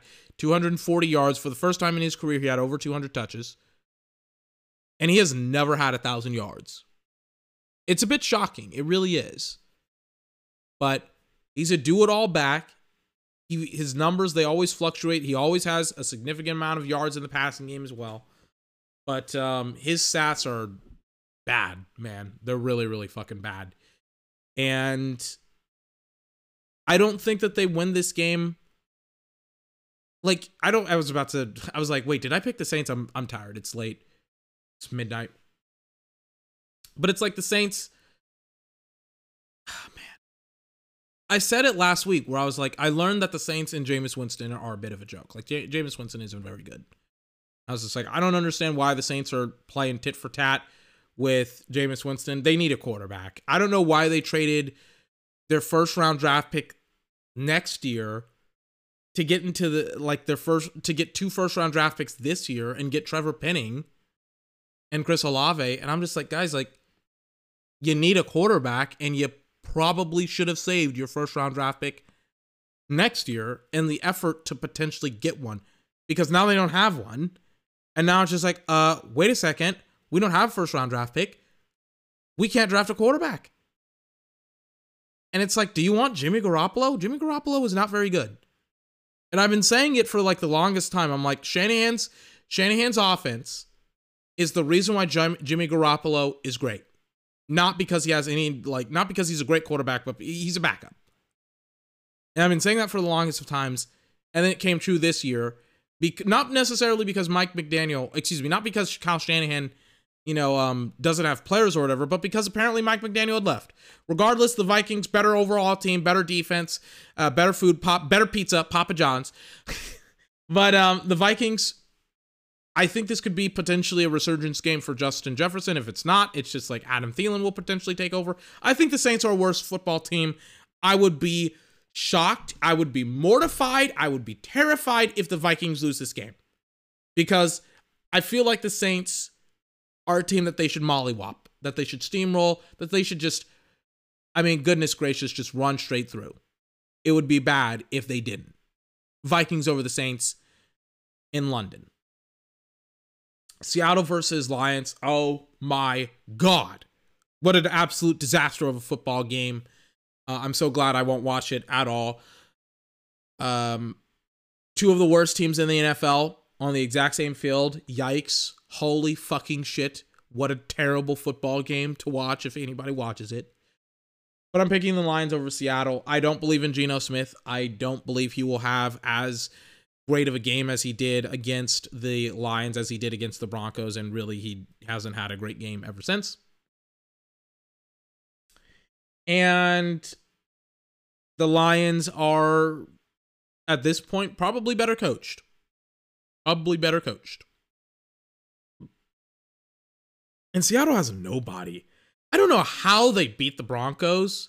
It's a referendum on how terrible of a job Nathaniel Hackett did week one, game one against Seattle. where when you look at their roster, Seattle's, you're just like, they have no football players at all. They have nobody that can make an, a huge impact on the game. That's what I mean by they, they don't have any football players. They don't have an elite pass rusher. They don't have an elite corner. They lost Jamal Adams in the first game for the entire season, by the way, with like a quad injury. They have DK Metcalf and Tyler Lockett, but really, like outside of Charles Cross, they like Geno Smith shouldn't be, have been able to have wheeled and dealed the way that he did against the Broncos. And I know that I'm like constantly referencing that game, but there is no way he should have been able to have like played that well against the Broncos. Regardless, he's not played that well since, and I don't think he'll play as well against the Lions. And the Lions are going to be super interesting because Aidan had a la- Aidan Hutchinson, the number two overall pick of this year's draft, had a really great game against the uh uh who did they play last week? I think the Vikings. I think he had like three sacks or something like that. Had a phenomenal game. I'm taking the Lions over Seattle. I will not est- underestimate just how competitive they are in some of their games. I think that will inevitably fold and crack because I don't think they have the personnel. But this is a riskier game because DeAndre Swift and Amon-Ra St. Brown are both out. So I could be eating my words and the Lions, they don't really have any like great corners, but they do have a great offensive line and some great runner uh and a great running game as well. So we'll see what happens. Lions over Seattle Sunday, one o'clock game. Jets at Steelers. I'm taking the Jets. Uh, I do not like the Jets. I don't like the Steelers. I think the Steelers are better coached, but I think the Jets have better overall players as well. I'm a bit shocked that um that the Jets kind of haven't pulled it pulled it together. I will say this.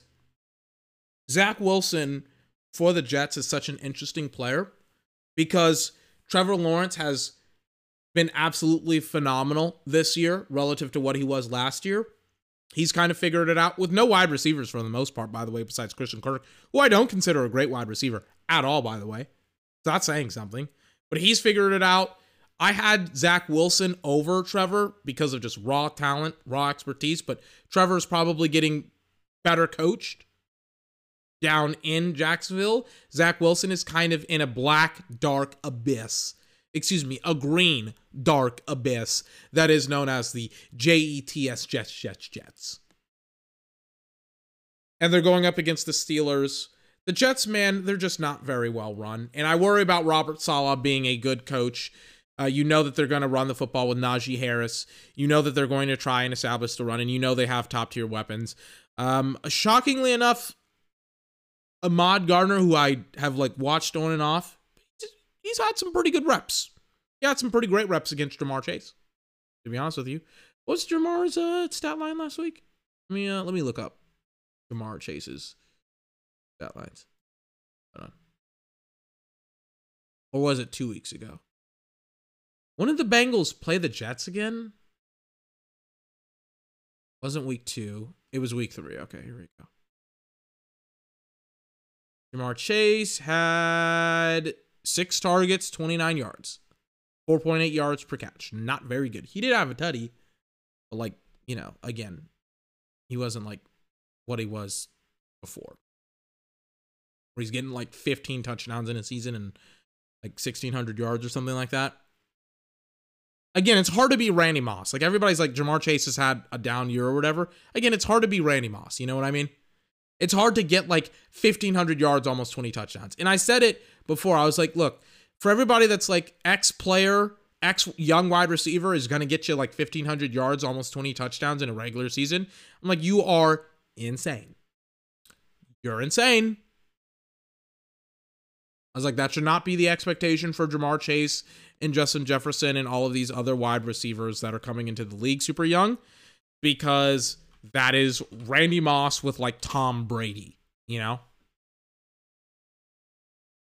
The only guy that really hasn't struggled this season for the most part is Cooper Kupp. He's been phenomenal. But even then, he had like a bad game against the Cardinals. So, where he had like four receptions, 44 yards, zero tutties. But outside of that, he's had two consecutive 100 yard games. We'll talk about the Rams versus the 49ers here in a couple of minutes. But Jets over Steelers. I think Zach Wilson comes in and plays. They have Breece Hall. I think the Steelers are in a bit of a mess when it comes to quarterbacks.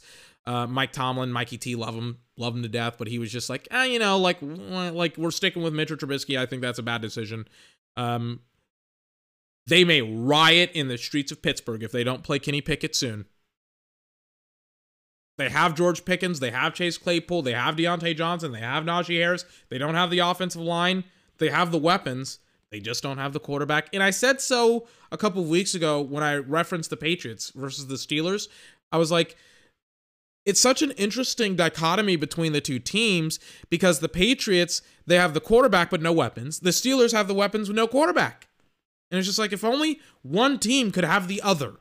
If the Patriots had the weapons or the Steelers had the quarterback. I'm just saying. Bears at Giants. I'm not taking the Bears. I'm stubborn. I'm taking the Giants. Taking the Giants. I think the Bears are a train wreck. And, you know, everybody is dumping and dogpiling on Justin Jefferson or Justin Fields. And I said it last year. I said he's a borderline first rounder. He's a first rounder, borderline first rounder. If you took him in the second round, wouldn't have been mad. Everybody was, oh my God, Justin Fields. They were clapping it up. I remember Ryan Clark said that he's better than Trevor Lawrence. Joke. But Tre- but not Trevor. Justin lacks development. I said so last year. I said so this year. He lacks development. And so the Bears do him no justice, no help. They give him no help. They don't give him an offensive line. They don't give him wideouts. They don't give him a defense. Somehow, some way, he's two and one. He should be zero and three. If if there was fairness and justice in the world, they should be zero and three, going potentially into a six game win, winning year. Win six games. They should. That's what the record should be. The Giants. I wish they would just expose themselves. That may not happen for weeks. But until that time happens, I'm going to pick the Giants. I think Saquon probably has another good game because uh, he had a good game against the Cowboys, and the Cowboys have a decent pass rush and defensive line. I think there were some mistakes made that allowed Saquon to break free, and he has that high explosion, these high production, high efficiency plays. And I don't think the Bears defensively are very good when it comes to uh, to gap discipline and things of that nature. And some of their defensive schemes are just terrible coming out of Matt Eberflus. Now, Brian Daboll isn't to me that good of a coach as well. At this point in the game, I feel like he should probably be. I feel like he should have been like one and two to maybe even zero and three. He should have lost against the Titans. He probably should have lost against the Panthers. I don't like Brian Daboll at all. I've been very, very clear on that since he got hired. I was like, Josh, Josh Allen made him, not the other way around. Stop even implying that. Because I don't know if people notice this, but Josh Allen without Brian Daboll, still pretty good. Daniel Jones with Brian Daboll, still Daniel Jones. Just saying. Just saying.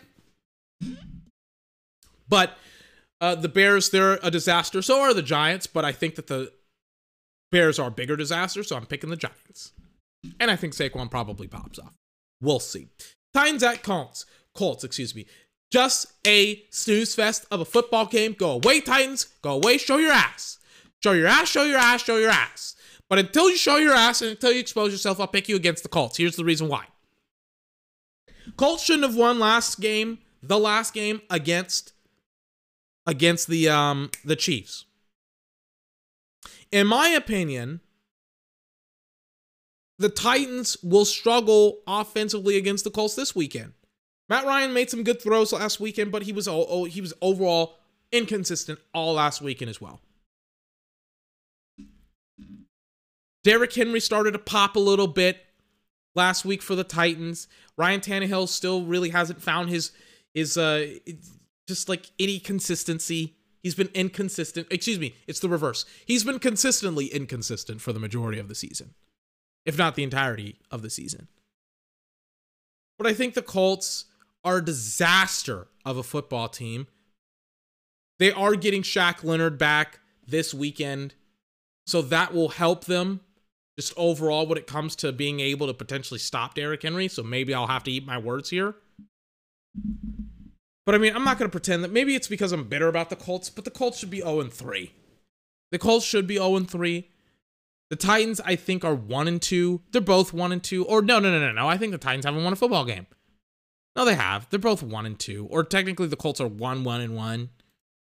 Colts should be winless. They're a joke. They're a jo- Colts are a joke. Titans are a joke. It's a it's the it's the joke bowl. It's a joke bowl. Just like who is the less bigger joke? I think to, I think on Sunday it'll be the Titans. So I'm picking the Titans over the Colts. They're both jokes. Really, potentially, Frank Reich probably should be fired. The GM, Chris Ballard, probably should also be fired. This is like the third quarterback that they've gone uh, gone out for. And this is the third time where it's just like, oh, this is a bit of a joke. Titans at Colts, picking the Titans. Chargers at Texans. I don't even think it needs to be said. Chargers over the Texans. I know that Keenan Allen is out. I know that Rashawn Slater is out for the entirety of the year. Joey Bosa go, like gets downgraded from like week to week to he had the surgery on his groin or his core, whatever was the issue. He had a, a surgery for it, and now he is done. He is out. I think he's on IR right now. He's gone. He's done. He's out. On top of that, isn't JC Jackson out? They are just missing so many football players down there in um in in LA. With all that being said, I still still and Justin Herbert is hurt by the way. Again, all that being said, I think that they are still still a better football team than the Houston Texans. And the Houston Texans have been playing pretty well despite not having any talent themselves. But uh, I, I just look around and I'm just like, how are the Houston Texans supposed to win this game against Justin Herbert? How? How I I don't know how. I don't get how. I'm confused how. I don't think they will. I think Justin will find a way. If the Chargers lose this game, if the fucking Chargers lose this game when the Texans have nobody, and I would still take the Chargers over the Texans. If the Chargers lose this game, oh my God, I am going to go ballistic. Ballistic. Ballistic. Because Brandon Staley, once again, proves how inept he is at a head coaching position that really should be one of the easiest in the NFL. Like, really, it, it should be at, at this point. And he's he's mediocre to below mediocre at best. Browns at Falcons. Browns uh, they'll just run the football with Nick Chubb and Kareem Hunt, the which is what they've been doing for the last like three weeks. There's no more that needs to be said on that. Ba-ba-ba-ba-ba. Cowboys versus Commanders. Let me try to find like a game day pick. I'm trying to like I'm on um I'm trying to like watch two videos at the exact same time. Hold on, let me like mute one. Hold on. Like can't like play them in the background or whatever if um if they're muted. So i'm like i'm trying to like watch or not watch them but i'm trying to get like the results. Okay everybody's picking the cowboys. I'm like as they as they should. It's like they're gonna go in to dallas. It's a home game for dallas by the way. It's a home game for dallas. Dallas is about to go back home for what will probably be the final time I don't know, not for the final time, but for the first time this year. They're going to go back home. They're going to have their first divisional game against inarguably the worst team in their division, one of the worst teams in the NFL, the Washington Commanders. They're going to go back to Dallas and they are going to crush them. Crush, crush them. They're going to crush them without remorse, without sympathy, with no regard for human life, they will crush them. And it probably won't be very close. I mean, crush implies that, but you know what I mean. Last week, the Jags, or not the Jags, the Eagles sacked Carson Wentz nine times. I don't think there needs to be any more conversation about that. Cowboys are going to crush the Commanders on Sunday. Please, after winning two games with Cooper Rush, make it a third. Apparently, by the by, Dak Prescott, huh, huh, what? Coming back for the Rams game. He's already throwing. Oh my God. I am so excited. Going back to the Rams after the Cowboys have had a fantastic first couple of games of the regular season without him, I think Dak Prescott is itching to come back. And when he comes back, he's gonna play up against the Rams. He's gonna go up against the Rams, who are all who are already starting to slide and fade a little bit. Fade. They're fading. They're fading. Lightning McQueen is fading. Rams are already fading. Matt Stafford is not playing well. Cooper Kupp once again had a bad game last week. God. Cowboys are on the uptick. That's what I learned from week three. I'm like, Cowboys are on the uptick. They have one of the best left tackles in the NFL. They have one of the best defensive lines, if not the best defensive lines in the NFL. And they have easily, easily one of the best football players in the NFL, Micah Parsons. Micah Parsons. Jags at Eagles. Surprise of the day. I'm taking the Jags. Doug Pederson going back to Philly, going back to the town, the city that owes him a big applause, big congratulations for winning their own Super Bowl, their only Super Bowl. I think they're going to take it. I don't think Jalen Hurts is as good as his statistics say he is, which his statistics say that he is like on the level of Patrick Mahomes and Josh Allen. They're scoring like almost 30 points a game, but it's against the Lions, the Vikings, and the Commanders. I'm not one to like check your resume. You know what I mean? I'm not one to be like, well, this team didn't play uh, didn't play good teams. I'm not one of those guys. You know, you play who you play, things of that nature. But I have seen every single football game from the Eagles. And it's like the Lions were their best competition that they've played against. The Vikings were borderline not a football team. They were like not a professional football team for the most part. The Commanders are a joke. A unmitig like I never want to see a Commanders game ever again. And I'm gonna watch one against the against the Cowboys, but I feel like their competition has been significantly lower than the average. And I'm interested to see what will happen when they play up against a good team. Right now, I have the Jags making it to the playoffs. Excuse me. They I don't have them making it to the playoffs. They have themselves making it to the playoffs. They're the one seed in their division. They're what, like 3 and 0 or 2 and 0? 2 and 1, I think. They're winning games. They're 2 and 1. They're winning games. They lost against the Commanders. God knows how that happens. I don't. They're 2 and 1. They're very successful this year. So, I think they run into uh, a little bit of a gauntlet. I think they run into the Jags, and I think the Jags beat the Eagles.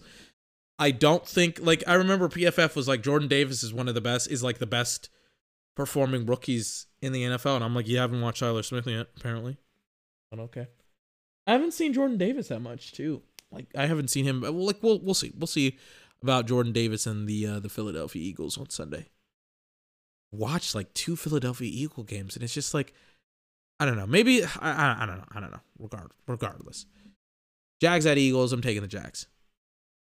Are they going to shut down AJ Brown and DeVonta Smith? I don't think they do. I think they rush the passer. I think that the Eagles' offensive line is more suspect than what is being portrayed right now, and I'm a bit shocked that people haven't been able to take advantage of it. Look, the Cowboys game against the Eagles in two weeks is going to be so interesting. And the reason for that, in my opinion, is because I think the Cowboys will go in and dominate their offensive line because they did so last year with like Micah Parsons playing multiple positions and not really building their defense around him. and they dominated. Trevon Diggs fucking crushed DeVonta Smith. And it's just like that was without Demarcus Lawrence, who is on a fucking heater now, finally. After like three or four years of me being like, where the fuck is Demarcus Lawrence? It's just like three sacks. I'm like, finally. Please do it against the Rams and the Giants and uh not the Giants, he did it against the Giants, the Rams and the Commanders and the fucking Eagles. Please, please do it. But I think Dallas and the Eagles in the next two weeks is going to be so interesting because I think Dak will be back. Dak will be back. He's already throwing, and I think the Cowboys will potentially be able to contend in that for that one seed in the NFC East, which is now looking oh my god like a real division now. Shout out to everybody that was like this is the weakest division in football. Like how does it look now? Jags at Eagles though, taking the Jags. I think Travon Walker can get there at least once. And I think that the Eagles' offense is suspect. We'll see. We'll see. Anyways, Bills out Ravens. My gut is like telling me there is no way that they'll go back to back. There's no way that the Bills will lose back to back games against a suspect Raven secondary I just believe in Lamar Jackson way too much. Maybe it's me. Maybe it's me. Maybe I'll be wrong. I don't mind betting on one of the best horses and being wrong, you know? It's like, you know, I, I don't mind, you know, putting money on Usain Bolt on a 100 meter sprint and then losing. It's just like, yeah, I, I, I bet on the right guy. It just didn't ha- happen. It's just like that's what happens sometimes. Sometimes you put your faith in something and sometimes it just doesn't come through. It happens. It's life. I don't mind picking the Ravens and being like Lamar Jackson has played phenomenally. He has I think almost four touchdowns in almost every single game this year and with a suspect offensive line or excuse me, not offensive line, secondary. I'm a little bit tired. I apologize. With a suspect secondary of the Bills, and yes, there's also a suspect secondary for the Ravens as well. So I don't want to like make that, you know, not clear. It's like both teams have like suspect secondaries, but with a suspect secondary for the Bills, with Rashod Bateman coming absolutely alive for the Baltimore Ravens, with Mark Andrews as well, and with Lamar Jackson being able to still run the football down people's throats I think that the Ravens will can can take it, and I think the the Bills are a little bit on tilt. To be honest with you, I think the Bills, their problem initially and consistently is getting in their own way. They get in their own way in all of their championship games by not playing defense well against the Chiefs in overtime, or not even in overtime, but before overtime with like 19 or 20 seconds left, when like literally the Chiefs are just not even the Chiefs, but the Chiefs are like dead to rights. They're just like, we're just going to play prevent defense when the Chiefs only need a field goal. Great job, Leslie Frazier.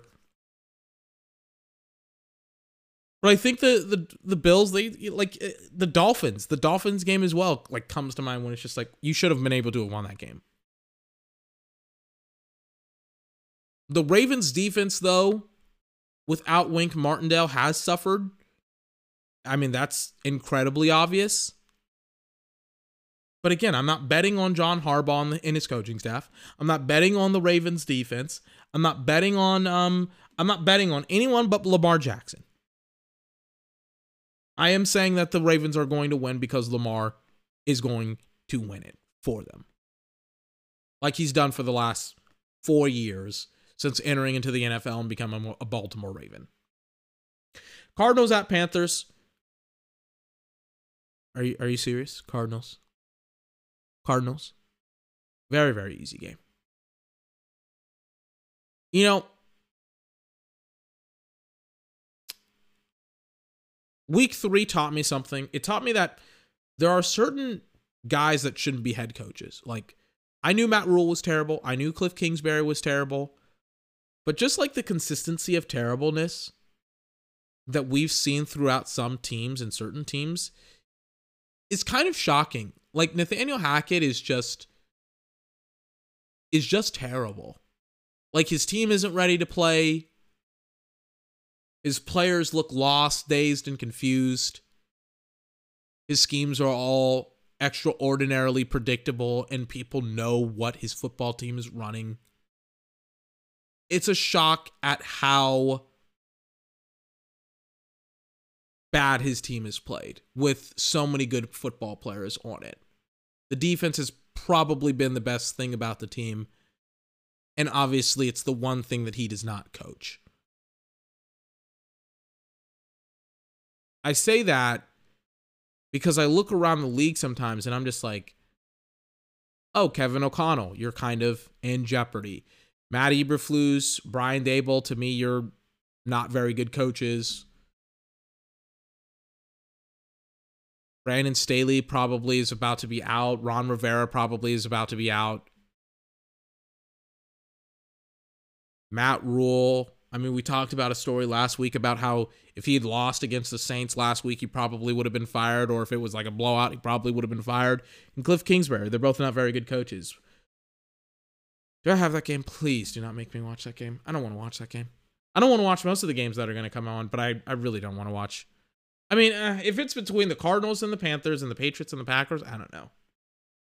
Packers are a bit of a snooze fest. Hold on. NFL football. Do I have that game? What games do I have? What are the games? Oh, God, I got the Patriots and the Packers. Oh, my God. Not happy. But hey, I got the Bills and the Ravens, so at least I'll get to watch El Freaky do his thing out there. Very excited for that game. But mm, it is what it is, unfortunately. Broncos at Raiders. Uh, God. Two of the worst teams in the NFL, two of the teams with a lot of expectations put on them a lot of hope, a lot of dream with the hiring of their respective head coaches, with the acquisitions of their respective players, and Russell Wilson and DeVonta Smith for their respective teams. A lot of hope and prayers have been lifted up for the Broncos and the Raiders, and they've both fallen short. Um, I think the Broncos are two and one. They should be zero oh and three. The Raiders are zero oh and three, and really they should be zero oh and four this weekend. They should be. I won't predict that. I, you know what? This game is a toss up, man. It's like it could go both ways because they're both terrible teams. I'll say it, they're both terrible teams. And they they shouldn't be terrible teams. I, I don't know if they'll get any better. They could be. I could be just dead wrong and Russell Wilson and the Broncos could figure out and the Raiders could as well later on in the season. It is a coin flip right now it's like the Broncos are are the obviously better team on paper. They just have so much weapons and so many weapons uh, when it comes to the wide receiving core. It, it's it's kind of a joke that they cannot figure out just how to not get Russell Wilson hit. Just quick quick throws. I'm watching UCLA versus Washington right now. They just ran a screen play with number ironically enough 24. Who is he? I don't know. He looks like a running back. He looks huge. He is a running back. Yes. They just ran a screenplay with the back. I'm like, why don't you just do that. You know? But they can't figure out, the Broncos cannot figure out how to get the ball to his weapons, to Russell Wilson's weapons. The Raiders are a mess. They're a joke. I hate the Raiders. This is a coin flip of a game. They're disappointing. They're horrendous. They're respective jokes of two football teams. And I hate that we have to watch both of them play on Sunday. Because they're non playoff teams as of this moment. Patriots at Packers. It's the Packers. The Patriots aren't even going to start Mac Jones. He's hurt. Finally, Sunday night and Monday night footballs, respectively. Chiefs at Bucks, Rams at 49ers. To me, they're two very, very fast and simple games to play. The Chiefs over the Bucks on Sunday night because the Chiefs have been one of the best football teams in America and they just had a bad game against the Colts and I don't think they have the same game and I love Devin White. He said that the offensive line that they played 2 years ago in the Super Bowl is the exact same offensive line. That is not the case whatsoever. They actually have good players instead of like a third string backup tackle. for Devin White and Shaq Barrett to beat up on. I think it was maybe Shaq Barrett that said that. I don't remember. Again, a little bit tired. I think it was Shaq Barrett actually. Regardless, even though without the even even though they don't have Tyreek Hill, even though they struggled against the Colts, a little bit of an uncharacteristic drop for um for Travis Kelce that would have won them the game. Like he dropped essentially a touchdown. I don't think that I don't think the Chiefs go into Tampa Bay and lose that game. Now, what's going to be interesting, simply put, is that this is after the devastation that Hurricane Ian uh, left in its wake in South Florida. So you can have, for example, a very, very emotional, energized, and and again, the, most of the devastation didn't happen in Tampa; it happened south of Tampa Bay.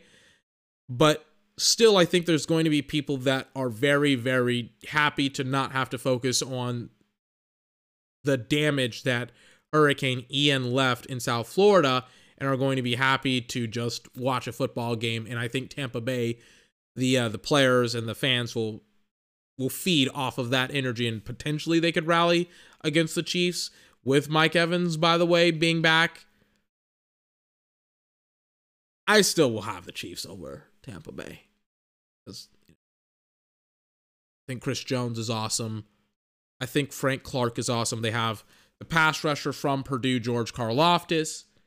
I think Tampa's offensive line is super suspect, and I don't think that um that they'll be able to go up. I'm I'll say I'll say this. I'm watching 15th ranked Washington against UCLA tonight. I gotta watch Dorian Thompson Robinson, who is absolutely giving Washington the business right now. Like, just he had this touchdown run. It was like this read option where he had this this night like um where he had like two guys trying to crash down on him once they realized it was a read option play. They played it like borderline perfectly. They played it as well as they could, and he just fucking literally stutter steps back and runs in and like skips into the uh to the end zone. Who the fuck is this guy? Dorian Thompson Robinson. Like who is this guy? Seems like he has a good arm. Like, is he accurate? He has eight touchdowns, one interception, 100 and, and 896 yards. Is. I'm like, I'm, I'm evaluating. He, oh, oh, okay, yeah. His his completion percentage is through the roof. Through the roof. Colorado State, it was 82%. University of Southern Alabama, 66%. It hasn't fallen below like 66%. The U uh the UCA game, the USA game was his worst game. Worst game. 66%. I'm looking whenever I'm evaluating quarterbacks in college statistically, and you can evaluate quarterbacks statistically, you can like use it as like a benchmark, but it can't be your only evaluation. Hold on, let me um let me plug in my computer. It's almost out of battery. Hold on, let me get it. Hold on.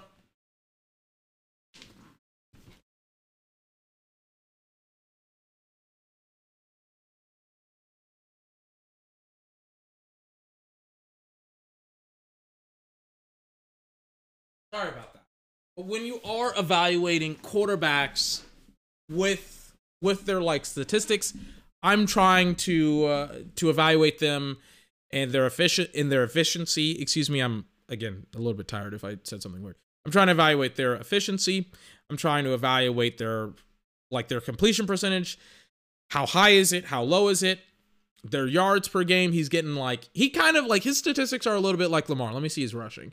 Yeah, it's kind of like Lamar Jackson where it's like he'll pop off for what is it? For like 200 yards and then he'll have somewhere close to like 50 to 80 yards on the ground as well, but his efficiency in the running game is also very high.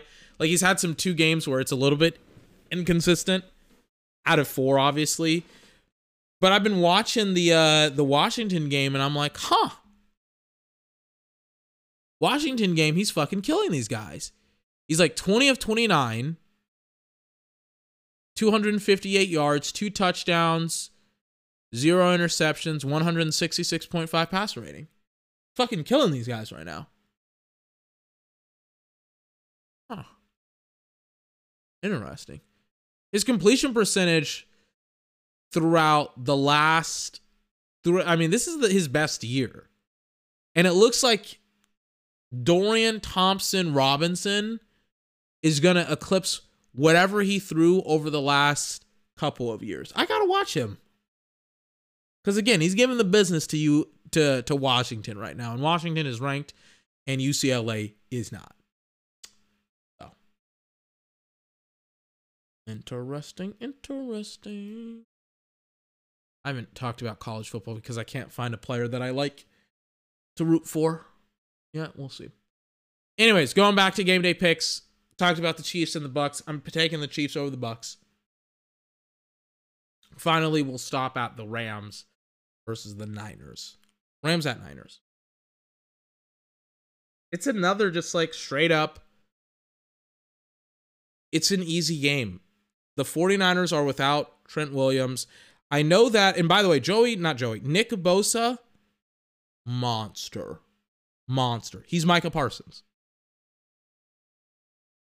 We don't talk about him enough, I think, because of some of the off the field stuff, like with his weirdo girlfriend and some of the comments that he's made. He's a bit of a weird guy. By weird, I mean he's um uh he has some like he's he's a weird guy. I'll say that without getting too much in the weeds in that regard. But like Nick Bosa is an awesome football player, though. He has four sacks in three weeks. Awesome football player.